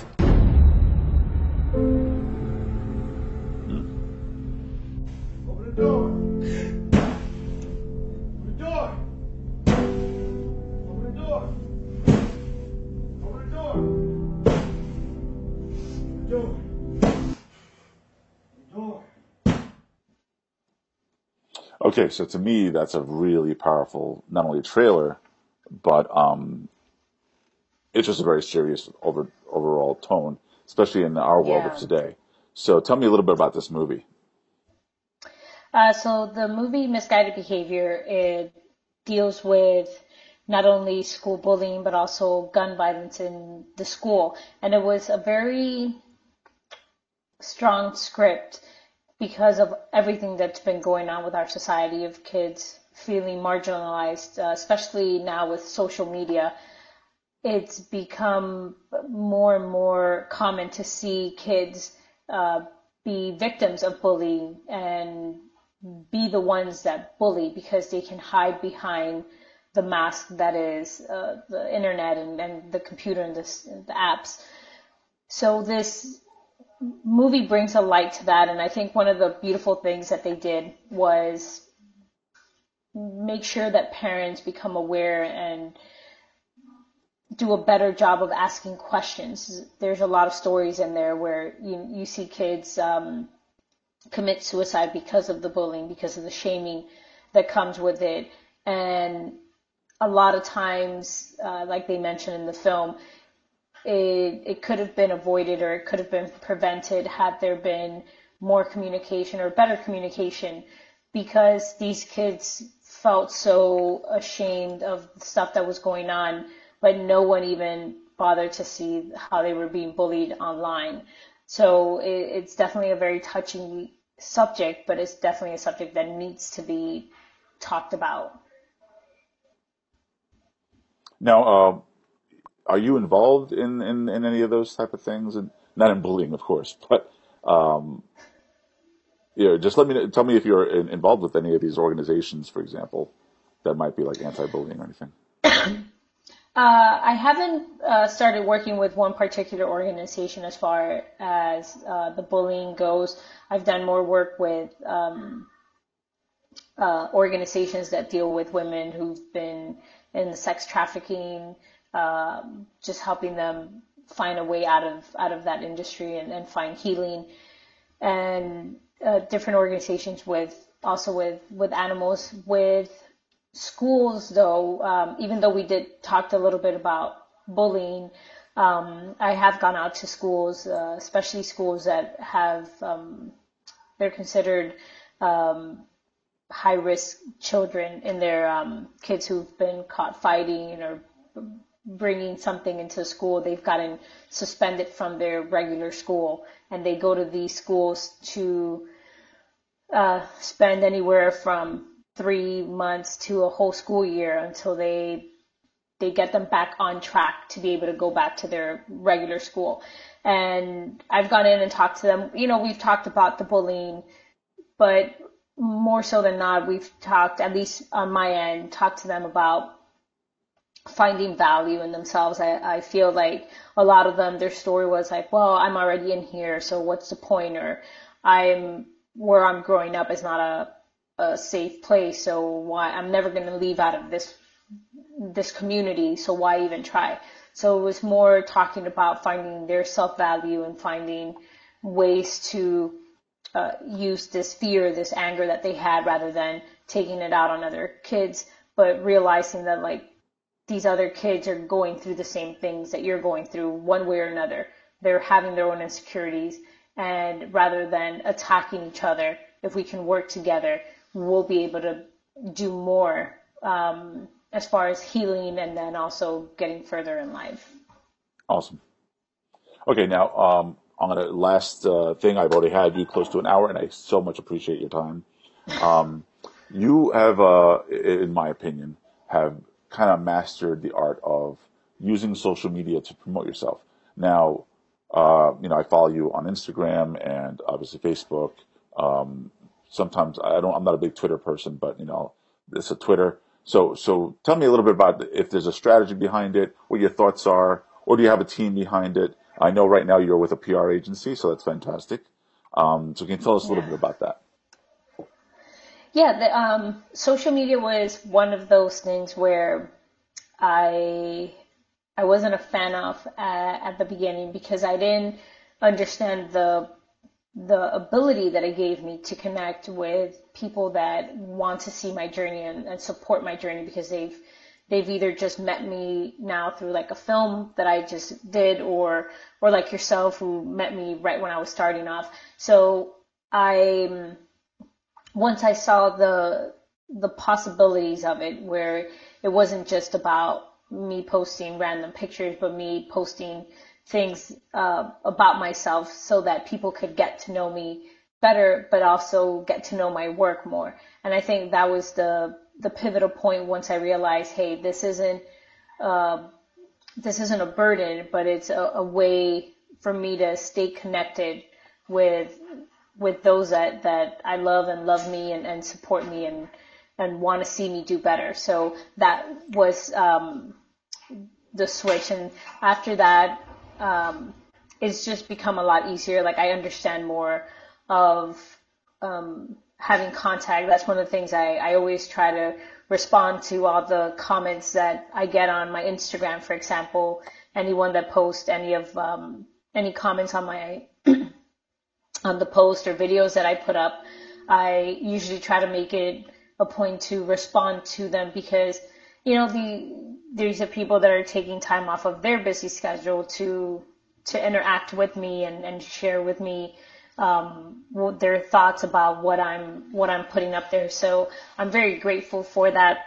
I'm grateful to the people who do follow me on on social media. Instagram, I would say I'm on there more often, um, and then Facebook. I used to. I have Twitter it's just um, one of those things where, like you said, like I'm more of an Instagram, Facebook person. Yeah. But I, I definitely try to make sure that I'm available as much as I can uh, to to the people who are so supportive of me because where would you know as actors if we're not performing for someone and changing lives uh, motivating people to follow their dreams then we might as well be in our bedrooms acting for ourselves so i'm i'm definitely so appreciative of of my of the social media and like the the love that i receive uh, that's been like something very, very um, rewarding for me. Um,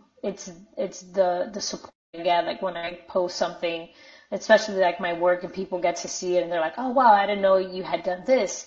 Um, it always feels great because it lets me know, okay, these are my audience and they're liking my work. Now I can, now what I need to do is get better and keep pushing and keep pushing. And uh, so do you find that there's a strategy behind the way you're you're handling your social media? Like, for example, uh, what's the best time of day? Or um, I know sometimes you put uh, you know inspiring quotes with your your photographs, mm. stuff like that. Yeah. Um, so that for me was something um, very personal to me. I love inspirational quotes. I love when I read them and and they just trigger something where I'm just like, oh wow, that, you know, that spoke to me. And so I remember when I first started posting, it was always very hard for me, um, to think about what to, what to write on the quote because a lot of times like the picture said what it was and it just kind of seemed mundane to, you know, write what was on the picture. And I've always like I said, read a lot of positive quotes, but I also like sharing them to my friends.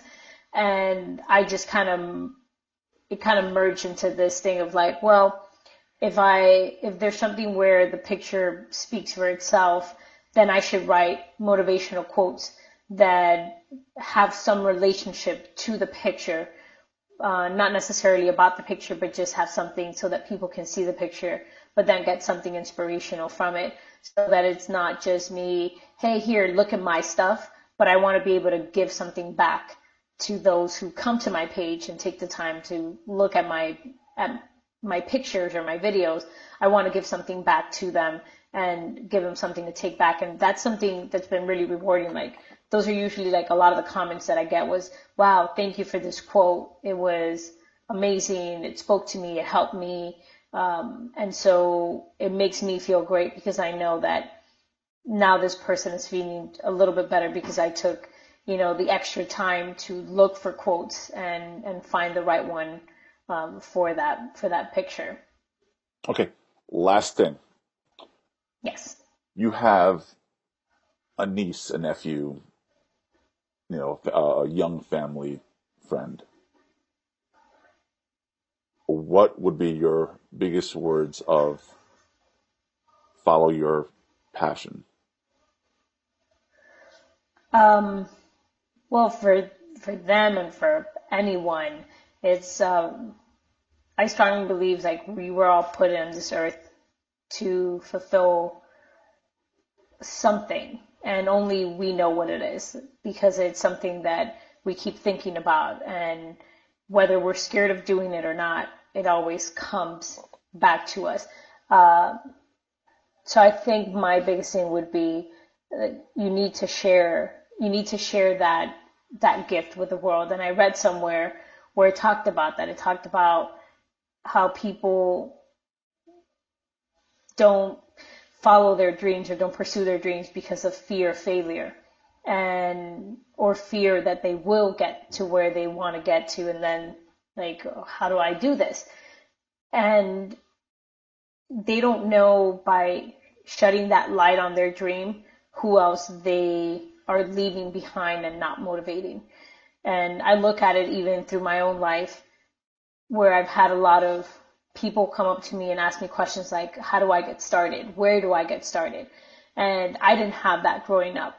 I didn't have anyone guide me through it. It was literally like just one person. I met one person, that person introduced me to the next one. But I never had anyone where I can look up to and say, "Oh wow, this is how they did it. Let me let me ask them." So if maybe there was someone growing up that I could have looked up to and would have been doing what I did, but then maybe they didn't follow their dreams. So it made it a little bit harder for me because it took me longer to get to where I was. So I think if everyone looks into themselves and says, Hey, I have a gift and there's something in me that I was created for and I might not change the world, but I might change a person's life that will change the world. And I think that's the biggest thing that I would say. Like you need to, you need to let that gift that you have shine and be shown in the world because it, it's not going to do anything. A light under, under, you know, a, a casing or something is not going to shine. So you need to lift that up so that light can shine. Awesome. Doris, I'm not going to take any more of your time. Um, if anybody has any questions, uh, feel free to put them in there. Uh, mostly everything that people are saying are just well said. Uh, they seem to be loving a lot of things that you're talking about and saying, particularly uh, our Latin viewers. Uh, and and somebody just said Amen, Doris. So uh, I think they're they're loving you. I'm hoping Oh. that we get a chance to follow your career more. Um, I wish you the best. I can't wait to see you, like at least at some Thank you award so ceremony. much, Carlos. Amen. And um, guys, thank you so much for joining us. Thank you so much, uh, Doris, Yes. and your PR company for Thank setting this up. Uh, do you want to give some um, your your PR company uh, their name? Yeah, um, my PR companies is Espada PR and is Jasmine Espada and Camila Cortez, and they're absolutely amazing. Um, they're the best thing that's that's come into into my career um, Awesome. because they're they're great. I mean, you got to talk to them, so Yeah. So I would love to are, work yeah. with them more. Uh, maybe uh, cover some of their other artists that they might be covering. Uh, I'm gonna let you go because I know I've been holding you for over an hour because we had our little tech issues uh, uh, with the audio that you're having. Uh, and uh, thank them for me for for figuring it out and setting it up. Will Uh, do. thank you all viewers. Um, I'm just gonna quickly glance to see if there's anybody who has any questions. Nope, I think you probably covered everything, so that's great. Uh, Awesome. And thank you. All I can say is thank you. So, uh, no, thank take care, you. guys. You. I had a great time. I just want to have uh, us wave goodbye to everybody as we have our little end credits. So have a great night. Thank you for watching us live, everybody. Take care. Thank you, Bubbler Media. And this is the Lounge Network, the Indie Lounge Show.